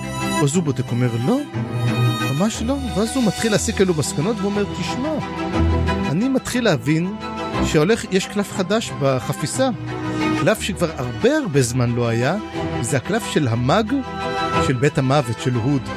ומשם אתה משיג את הכוח, הוא מזהה בעצם שטלמנדס הוא המאג, שזה זה אומר, והוא אומר לו, מה יראו על הקלף בלוט? זה, זה פשוט קורע. בקטע הוא אומר לו, תשמע, אתה לא יודע מה עשית, עשית פה עסקה, אנחנו לא ראינו את העסקה שעשה טלמנדס עם הוד בשעתו, והוא אומר לו, עשית פה עסקה לא טובה. ובסופו של דבר מי שמסתמך על הכוח הזה בסופו של דבר הוא נועץ לך אותו בגב ו... אבל אתה יודע מה שהוא אומר אם אני יכול לדבר דרך זה והוא פשוט משתמש בכוח של טלמנדס בשביל לקבל פגישה עם הוד עצמו. והוא מתחיל לדבר עם הוד והוא אומר ו... אה, פה זה היה קטע הנה ובעצם הוד מתחיל לדבר עכשיו אנחנו לא יודעים אם זה בעצם מישהו שמתחזה להוד או שזה הוד עצמו כי אנחנו לא רואים אותו אנחנו רק שומעים אותו.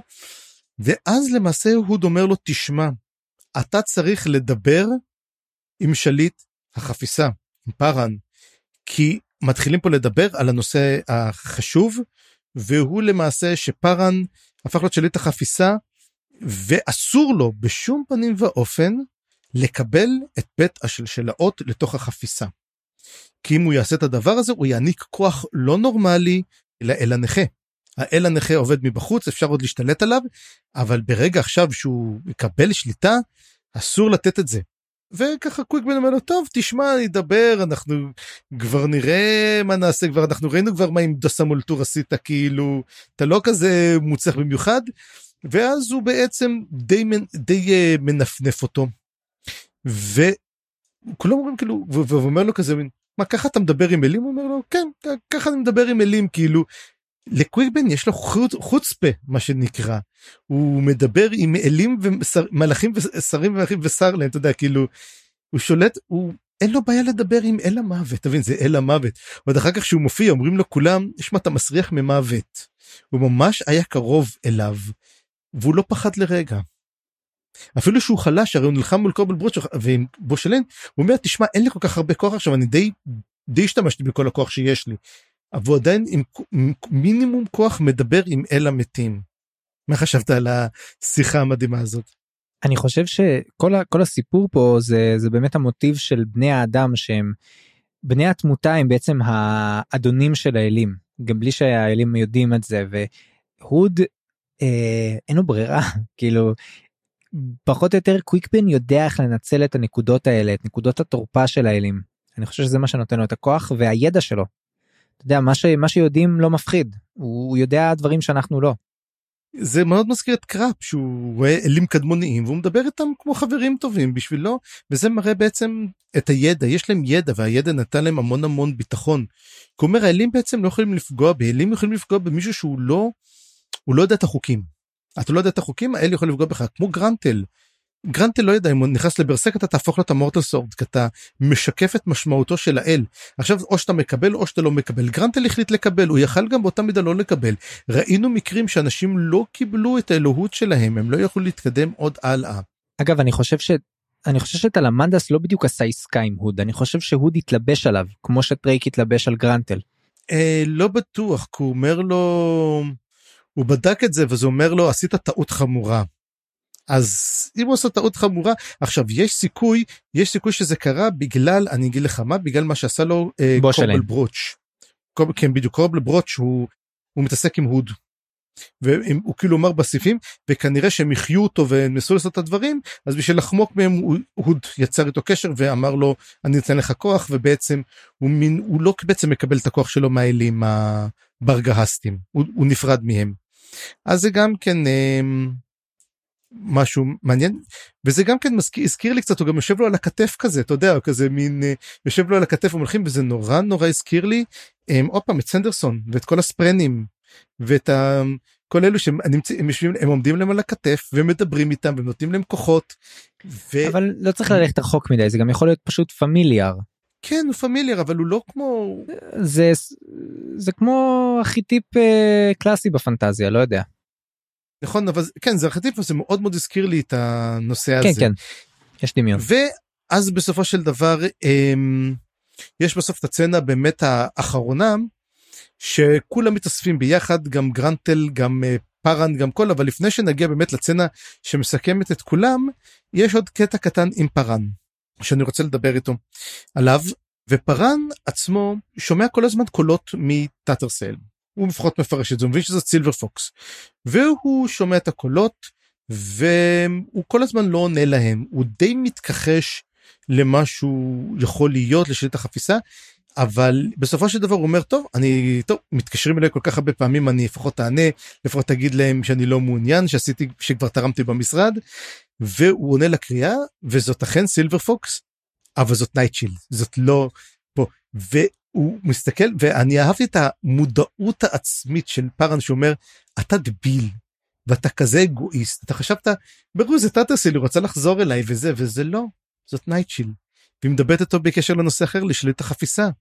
ולא מעניין אותה בכלל כל הסיפור הזה, והוא אומר הנה זה האגו שלי מדבר וזה וואחד זה מאוד מאוד תפס ואני מאוד אהבתי את זה כמה הוא, הוא מודה אתה יודע הוא טיפוס כזה קצת הוא מאוד אנוכי הבן אדם הוא לומד זה והוא אומר וואלה אני אשכרה אנוכי ברמות נוראיות ואז היא מדברת איתו והיא למעשה מבין אמ, אמ, פארן מבין שלמעשה הוא נבחר כשליט החפיסה על ידה. והיא זאת שבעצם גרמה לו להפוך להיות שליט החפיסה כי היא חושבת שדי יכולה להשפיע עליו. והיא יכולה לעזור ובעצם לשלוט במה שקורה במתרחש במי שמתקבל ומי שלא מתקבל וכל הדברים האלו דרכו מה שבעצם אל קדמון רוצה לעשות. אבל פארן כמו כול הוא לא אוהב לקבל הוא בוא נגיד הוא, הוא יש אנשים שאומרים אם אתה רוצה לראות מה אנשים שונאים תבין מה הם אוהבים לעשות זה מה שהם שונאים הכי הרבה. פארן מאוד אוהב להשתלט על המצב הוא מאוד אוהב לתפוס פיקוד אבל הוא שונא שתופסים עליו פיקוד. והוא אומר אתם חושבים שאני אעשה מה שאתם אומרים לי אני אחליט בעצמי מה אני מוכן לעשות או לא מוכן לעשות. ו... למעשה הוא מבין שהוא די מקבל על עצמו אחרי שהוא מבין בעצם מה שעושה הוא מבין את כל חומרת המצב פארן אה, מאמץ לעצמו את תפקיד שליט החפיסה וכמו שאומרים עכשיו אחרי שיש לו את הקואליציה הוא צריך אה, להתחיל ולחשוב האם הוא בעצם כן מקבל או לא מקבל את בית השלשלאות וזאת בדיוק סצנת הסיום כן. הגדולה לפי דעתי אמ, שבו הם יושבים גם גרנטל ופארן. יש אבל עוד הערה קטנטנה לפני הסצנה הזאת בטח לגבי השיחה עם נייטשיל. היו בה כמה דברים אה, הרבה רמזים כאילו חשובים אבל אני אתייחס mm. קודם כל לדבר העיקרי שהיא רוצה ממנו זה שהוא יציל את דרקונוס. זה הדבר העיקרי כן, שהיא נכון. מבקשת ממנו וזה חשוב כי נכון. פארן נכנס פעם לדרגניפור הוא מבין שזה דרקונוס והוא עכשיו מבין שמה שהיא רצתה ממנו זה שהוא ייכנס עוד פעם לדרגניפור וישחרר את דרקונוס מה שיהרוס את החרב. בעצם היא אומרת לו הוא הרי בהתחלה אומר לה לא למה שאני אעשה את זה אחרי זה ריק יהיה לי בעיות עם ריק. אגב וגם כן מאשר את התיאוריה שלך שהאיש שהוא פגש אכן היה דרקונוס. נכון ואני חושב שגם עוד יש פה קטע מעניין עם כלבי צללים כי הרי שאלנו מה קרה עם הכלבים שהוא שחרר. אז מסתבר שהוא באמת שחרר אותם. זאת אומרת הם חזרו הביתה כך הוא אומר. השאלה לאפלה כן. לא לכאוס. אה, נכון משהו קשור לכאוס ושוב יש פה כנראה רמזים למשהו יותר עמוק ממה שאנחנו מבינים אבל אני חושב שכל הקטע פה עם דרקונוס איך שהיא קראה לו גם היא אמרה אחי כן? אחי דרקונוס mm-hmm. ואחי קרול. אולי הם באמת אחים אולי יש ביניהם קשר משפחתי בין האלים הקדמונים שזה גם מעניין זה מזכיר לנו יותר פנתיאונים קלאסיים שאנחנו מכירים מהמיתולוגיה. אבל כל הסיפור הזה באמת אומר שיש פה עוד משחק על גבי משחק של כאילו מניעים ודבר נוסף ואחרון אני חושב שבאמת הסצנה כמו שאתה אומר שעכשיו אנחנו נדבר עליה היא הסצנה הכי חשובה אבל כל הסיפור הזה גם מקבל אישוש מהמיחושים שפארן מרגיש לכל, לאורך כל הפרקים האלה. בעצם ההתמודדות שלו עם השאלה שבהתחלה זה נראה לו כאילו הוא נמנע מהגורל שלו כן?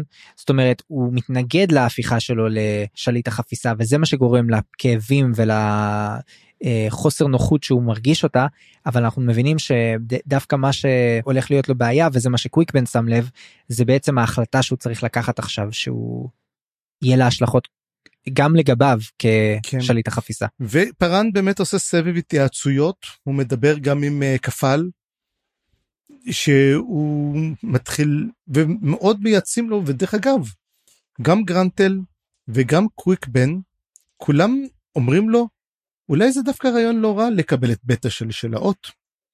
כי למה? בעוד שנראה שהאלים מאוד מאוד לא מוכנים לזה ומאוד אומרים לו אל תקבל אותם, עדיין בני התמותה אומרים תשמע ברגע שהאל הולך להיכנס ברגע הוא כרגע שם את עצמו בחוץ. הוא מחוץ למשחק. ברגע שאתה מכניס אותו למשחק הוא מוגבל על חוקי המשחק ואני חושב שזה מה שזה אומר שזאת הסיבה שהעזף יכול לטפל בו. הרי העזס אמרנו הוא לא יכ... הוא לא, למה הוא לא נגע באלה הזה למה הוא לא עושה כלום ומה אם הוא מכיוון שהוא זר לעולם העזף כביכול לא מחשיבים אותו לחלק מהמשחק ולכן הוא כמו מין ג'וקר כזה הוא חצי הוא לא קיים אין לו תפקיד מוגדר והוא יכול לעשות מה שהוא רוצה. אבל ברגע שאתה חלק מפה ואתה חלק מהבתים אתה חייב לציית לחוקים. אמנם זה ייתן לאל הנכה הרבה יותר כוח ממה שיש לו עכשיו אבל אפשר יהיה לנצח אותו. כי הם מכירים את המשחק הם אבל כמובן מה שזה יגרום זה יגרום לעוד מוות של אלים. וזו הסיבה שאלים לא רוצים את זה אבל בני התמותה אומרים לנו לא אכפת מזה אתם אתה יודע זה כמו באמת כמו שרים וממשלה הם לא רוצים עוד שרים כי הם לוקחים להם סמכויות. אבל אנחנו רוצים להיפטר מכמה וכמה שרים ולכן אמ, פה עושה את זה ולמעשה אנחנו לא מקבלים תשובה מה אומר פארן ומה פארן מחליט. אבל פארן מתחיל לשקול את העניין הזה ופארן באמת הופך להיות לפי דעתי שזה נגמר הוא הופך להיות uh, שליט החפיסה והוא צריך לקבל אולי את ההחלטה הכי חשובה בחיים שלו וזה אומר אם הוא לא יקבל אותו לחפיסה מה זה אומר? ואם הוא כן יקבל לחפיסה מה אלים יעשו נגדו? האם הם יכולים לפעול נגדו? האם הוא מחוץ למשחק? או שהוא עכשיו שליט החפיסה גם יהיה קלף חדש של פארן הרי ראינו שיש כבר את הקלף החדש שלו שהוא בגודל של שולחן אמנם. וזה מעניין גם כן מה מגביל את פארן במשחק. כן אני אני פשוט אה, הצחיק אותי מאוד האינטראקציה של קוויקבן אה, פה. כאילו קוויקבן כזה היה לו מס, היה לו מסר מהוד הוד אמר לו תגיד mm-hmm. לפארן שזה מאוד מאוד חשוב אתה חייב לומר לו שאסור לו לקבל את בית וזה כזה הוא בא להגיד לו ואז הוא, הוא רואה את ההתלבטות של פארן הוא אומר פשוט תלך עם מה שמרגיש לך נכון. זה ממש קטע מצחיק כאילו פשוט לא מתייחס למה שהוא אמר לו כן. לא אכפת לו ונראה לי שזהו זה כאילו מראה לנו פחות או יותר את תמונת המצב של האלים עכשיו לא יש עוד שני דברים קטנים רק שאני אגיד קודם כל דבר אחד אה, על כן, טוק. אוקיי. לא לא אה אני בסדר זה בסדר אני פשוט אומר עכשיו מבחינת האלים. אה, מבחינת האלים יש יש כמה דברים קטנים. דבר ראשון אה, פנר נפל וטרייק עלה. זה אנחנו יודעים האלים הברגהסטים עלו בחזרה גם כן. מאג חדש יש לנו מאג חדש של בית מוות שזה אה, טלמנדס והם גם מתחילים לדבר הוד אומר לו שזה לא הולך להיות אומר זה אומר אה, שיש פה בעיות. הוא אומר שאחת האלות פוליאל גבירת המגפה היא רוצה לקבל את תפקיד המלכה למלך בשלשלאות. כבר האלים עצמם כבר מחלקים את עצמם כבר לבתים מלחמה ופה ואז הוא אומר המבשר גויס ואז הוא אומר לוחם עתיק רוצה להיות הדריבר הפולש זה כנראה קלור דריבר מה שמראה שהוא לא הפוך לו את המלך. כן. מה שמראה שהוא עבד עליו.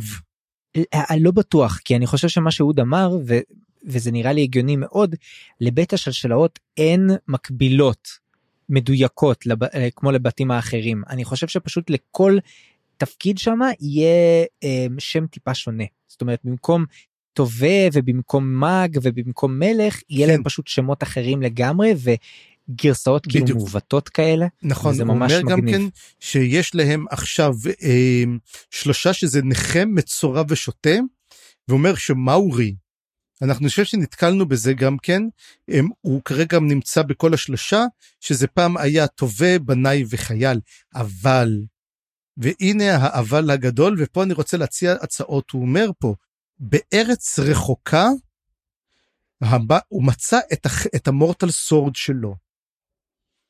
עכשיו, Hmm. ארצות רחוקות שאני מכיר, יש כמה. ואני נותן פה ניחוש שיש סיכוי שזה עיקר איום. וזאת התיאוריה הפסיכית שלי. אוקיי. כי הבן אדם פה, כמו שיש הרבה הרבה נכים, הוא נכה נפשית. אין לו את הזיכרון, הרי אנחנו יודעים שמדי פעם זה קורה, האם הטירוף של איקריום נובע מהתעוררויות של האל הנכה? האם הוא היה שם? האם זאת המטרה? האם זאת המטרה של הניימלס? בעצם לכבול אותו מלהפוך להיות המורטל, בעצם לשרת את האל הנכה? לכן בינתיים התיאוריה שלי, איקריום הוא המורטל סורד, ובגלל זה אנחנו קיבלנו את כל הספר השני, כדי להכיר בעצם את הדבר הזה. האם יש לך רעיון למורטל סורד? I call your Icarium and I raise you Drijna. או, דריז'נה. איך היא נכה? מה, מה, מה, מה, Hmm. מה מעוות בה? איך היא נכה? איך פליסין נכה? אוקיי, סורי, כן. איך היא פגועה? אין דמות יותר פגועה בכל הסדרה אני חושב. אה, אוקיי, אבל טוק. אה, ואני חושב, האמת אני טוק. חשבתי על טוק הצעיר אולי שהצטרף אליו. לא, אבל טוק הוא לא ארץ רחוקה. בדיוק. ולכן לא. אבל אני כמעט חושב שאנחנו צריכים, או שדרך אגב, יש סיכוי, יש לי שניים, או שזה באמת, שזה, איך קוראים לו, אמ, איקריום, והשני שאני חשבתי עליו זה פאניק. אמ, אוקיי. יש אופציות, אבל אמ, יש אופציות. אתה רוצה להמר על מישהו? מישהי? חוץ מדרישנה? אני אומר, לא, לא, מוקדם מדי. כרגע אחי מדבר אליה אבל אבל זה קצת מוזר כי היא אלה בעצם היא סוג של היא כבר בדיוק, אספקט של בדיוק. אלה. אה, זה הקטע המוזר פה אבל מבחינתי זה הכי דומה. לא יודע איקריום אני אגיד לך את האמת אני לא אתפלא אם לא נשמע עליו יותר בכלל ו- וזה זה רק יחזק את העובדה שלדעתי הם היו קצת בזבוז זמן הדמויות האלה אבל בסדר לא אוקיי. יודע. אבל אם כבר הזכרנו את טוק אז הנה טוק ואני וזה האחרון בעצם זה אנחנו נסיים עם טוק את הפרק הזה וטוק יש לו קטע מאוד מאוד קטן אבל קטע מאוד מאוד מאוד חשוב קודם כל טוק סובל. אה, טוק נמצא במערה של המטרונית ומה שעושה היא מחבקת אותו כל כך עד שהיא שוברת לו את העצמות היא מרפאה אותו ולא מרפאה אותו טוב. אה, אני חושב שהוא יהיה נכה אתה יודע יש הרי את השלושה דברים שאמר יש נכה בצורה וזה ושותה הוא יהיה נכה. אני כמעט חושב שזה מה שיהיה איתו. ואחרי שזה קורה אמ, הנביא כל הזמן מגיע ואומר לו "הא, אתה חושב שהחבורה של קנאה מצליחה חסמתי אותם בקרח. כשכבר ראינו את זה והם לא יכולים להתקדם. ואחרי כמה זמן הוא מגיע ואומר אוקיי הם התגברו על הקרח הזה ובעצם שוחטים אותנו לגמרי. והוא אומר מה אנחנו צריכים לעשות אנחנו צריכים לברוח מאוטלוק והם בורחים צפונה לאיפה לקורל. תוך כדי זה גם כן כל הזמן תוק רואה חזיונות גם כן מהצבא, מהצבא, מהצבא מהחבורה של קנאה שהם שוחטים אותם הוא רואה את גרף אה, פצוע מאוד. כמו שאמרנו טול כבר נראה שבקושי מחזיק את העצמות שלו על רצועות אבל הוא יודע שהם בדרך הם בדרך אליו ולמעשה כמו שאנחנו אומרים כל הדרכים מובילות לקורל ובעוד שקפוסטן השם של החלק הזה באמת עסק בקפוסטן יש לנו עוד שני פרקים אחרונים שאנחנו באמת נדבר עליהם שבוע הבא ואז בעצם מה חסר לנו חסר לנו בעצם את הקרב האחרון שלנו הקרב על קורל מול נביא הפניון לפי שהסתכלתי על מפות אין לו לאיפה לברוח משם. והוא יהיה וואחד קרב כל, כל מעניין עבד עלינו עם קפוסטן הייתי בטוח שזה הקרב הגדול אבל מתברר שזה היה רק מין מיני בוס לפני הבוס המרכזי. ואם הקרב על, על קפוסטן היה וואו אז uh, מה יהיה לנו בקורל. קודם כל אני חייב להגיד כי אני לא חושב שזה היה כל כך ברור ממה שאמרת שהוא לגמרי מאבד את השפיות שלו בפרק הזה הוא כאילו ממש אין לו תחושת זמן הוא חווה דברים הוא רוב הזמן הוא לא יודע בכלל מי הוא מה הוא היה תיאור נורא נורא קשה שלו כל הדבר הזה ומה שכן אתה יודע הרגעים הכי צלולים שלו זה דווקא החזיונות mm-hmm. שלו שהוא כאילו מתאחד עם בלג'אג והוא רואה את הדברים דרך העיניים שלו ואז אנחנו רואים באמת את ניסיונות החילוץ כאילו mm-hmm. שלו. גם אז יש לנו רמיזה בעצם שהכלבים הם יותר מאשר כלבים. כן. גם שוב זה קשור לתיאוריה שאמרנו אז שאולי בלג'אג הוא איזשהו אל קדום או משהו כזה או בכל מקרה כל הסצנות עם טוק היו ממש ממש קשות ואנחנו רואים ש... אני חושב שלא סתם אה, נביא הפניון מחזיק אותו קרוב אני חושב שיש שם איזה משהו שאולי אפילו נביא הפניון לא יודע למה הוא עושה את זה. אבל המטרונית יודעת המטרונית יודעת למה הוא עושה את זה. יכול להיות אה, אה, שוב גם המטרונית מתוארת שאין לה שום שפיות נכון. שהיא משוגעת לגמרי נביא הפניון ככה מתייחס אליה ממש כמו אל אה, הוא אומר לו לך לך לך הוא אומר לך שהיא תחבק אותך שהיא כן היא אומר היא פסיכית לגמרי. כן. בקיצור אה, וואי המצב של טוק לא נראה לי מזהיר אני מאוד מקווה שזה לא הסוף שלו או אתה יודע אולי אני מקווה שזה כן הסוף שלו כי אולי האופציה האחרת היא יותר גרועה אבל אה, אולי אולי אנחנו מקבלים framing לזה שהוא בעצם יהפוך להיות דמות אחרת לגמרי. אני בטוח שבסוף הספר הזה שום דבר מה שהיה לא יישאר וזה גם נחמד אתה יודע שבספרים לא כמו סדרה אחרת שאני יכול להגיד עליה קישור הזמן יש לפעמים יש בכל ספר קורה המון אבל המון. אתה יודע זה ספר לא ספרים קטנים אבל זה ספרים שקורה בהם המון ובגלל שאתה כל כך לא קולט כל כך כמה קורה דברים בשביל זה הוקם הפודקאסט הזה כן. מצוין ואם כבר מדברים על הפודקאסט אני חושב שזה היה ניסוי מעניין מה שעשינו mm-hmm. עכשיו.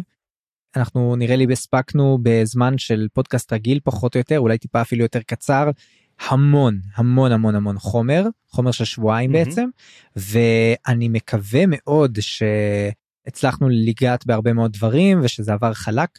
אה, נשמח מאוד לשמוע את התגובות שלכם כמו שאמרנו בתחילת הפרק ואני חושב שזה מעניין ונחמד ש... אנחנו מתקרבים עכשיו לסוף החלק צפריו. כן רק מה שרציתי רק להגיד אני חושב משהו גם כן נחמד על הדבר הזה שאנחנו כן יכולים לדבר וכן יכולים להסביר וכן יכולים לתאר אבל אנחנו אני קצת הרגשתי טיפה גם שעשינו שקצת אולי הרסנו את חוויית הקריאה לאנשים שאתה יודע כאילו אני אומר תמיד read it כאילו תקראו את הספר כאילו אתם יכולים להבין את הדברים אבל אתם תראו עוד הרבה. זה כמו שאנחנו אתה יודע גרסת ה... אתה יודע, גרסה מאוד abridged כזה מאוד מצומצמת ושאתה קורא אתה באמת מגלה את רוחב היריעה. זאת אומרת אנחנו נותנים עוד אנחנו נותנים את האקסטרה. אני לא רוצה להחליף את המלאזן אני רוצה לתת את האקסטרה שלנו שאנחנו יכולים לתת מין תוספות פרשנות כזאת ולא ממש קוראים אחד לאחד ואני אני, אני חייב להגיד שמאוד נהניתי מהפורמט הזה ואנחנו גם מאוד נשמח לשמוע נשמח לשמוע מכם מה אתם הרגשתם ואיזה פורמט באמת אה, יותר כיף לכם. וזהו לטאטה. בפעם הבאה נעסוק בפרקים 19 ו-20 ונסיים את קפוסטן, החלק השלישי בספר זיכרונות הקרח, הספר השלישי בסדרה. אני חיים גורוב גלברט. אני צפרי גרוסמן. מזמין אתכם להיכנס לבלוג שלי על עולם רומח הדרקון. כנסו לאתר fantasybooksreviews.home.blog או חפשו מסע בקרים בגוגל. תוכלו ליצור איתנו קשר בפייסבוק או במייל מה לזן קורא פה שטרודל ג'ימייל נקודה קום. עריכה וסאונד חיים גורוב גלברט.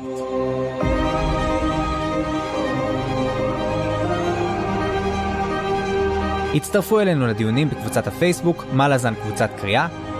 תודה שהאזנתם וניפגש בפרק הבא.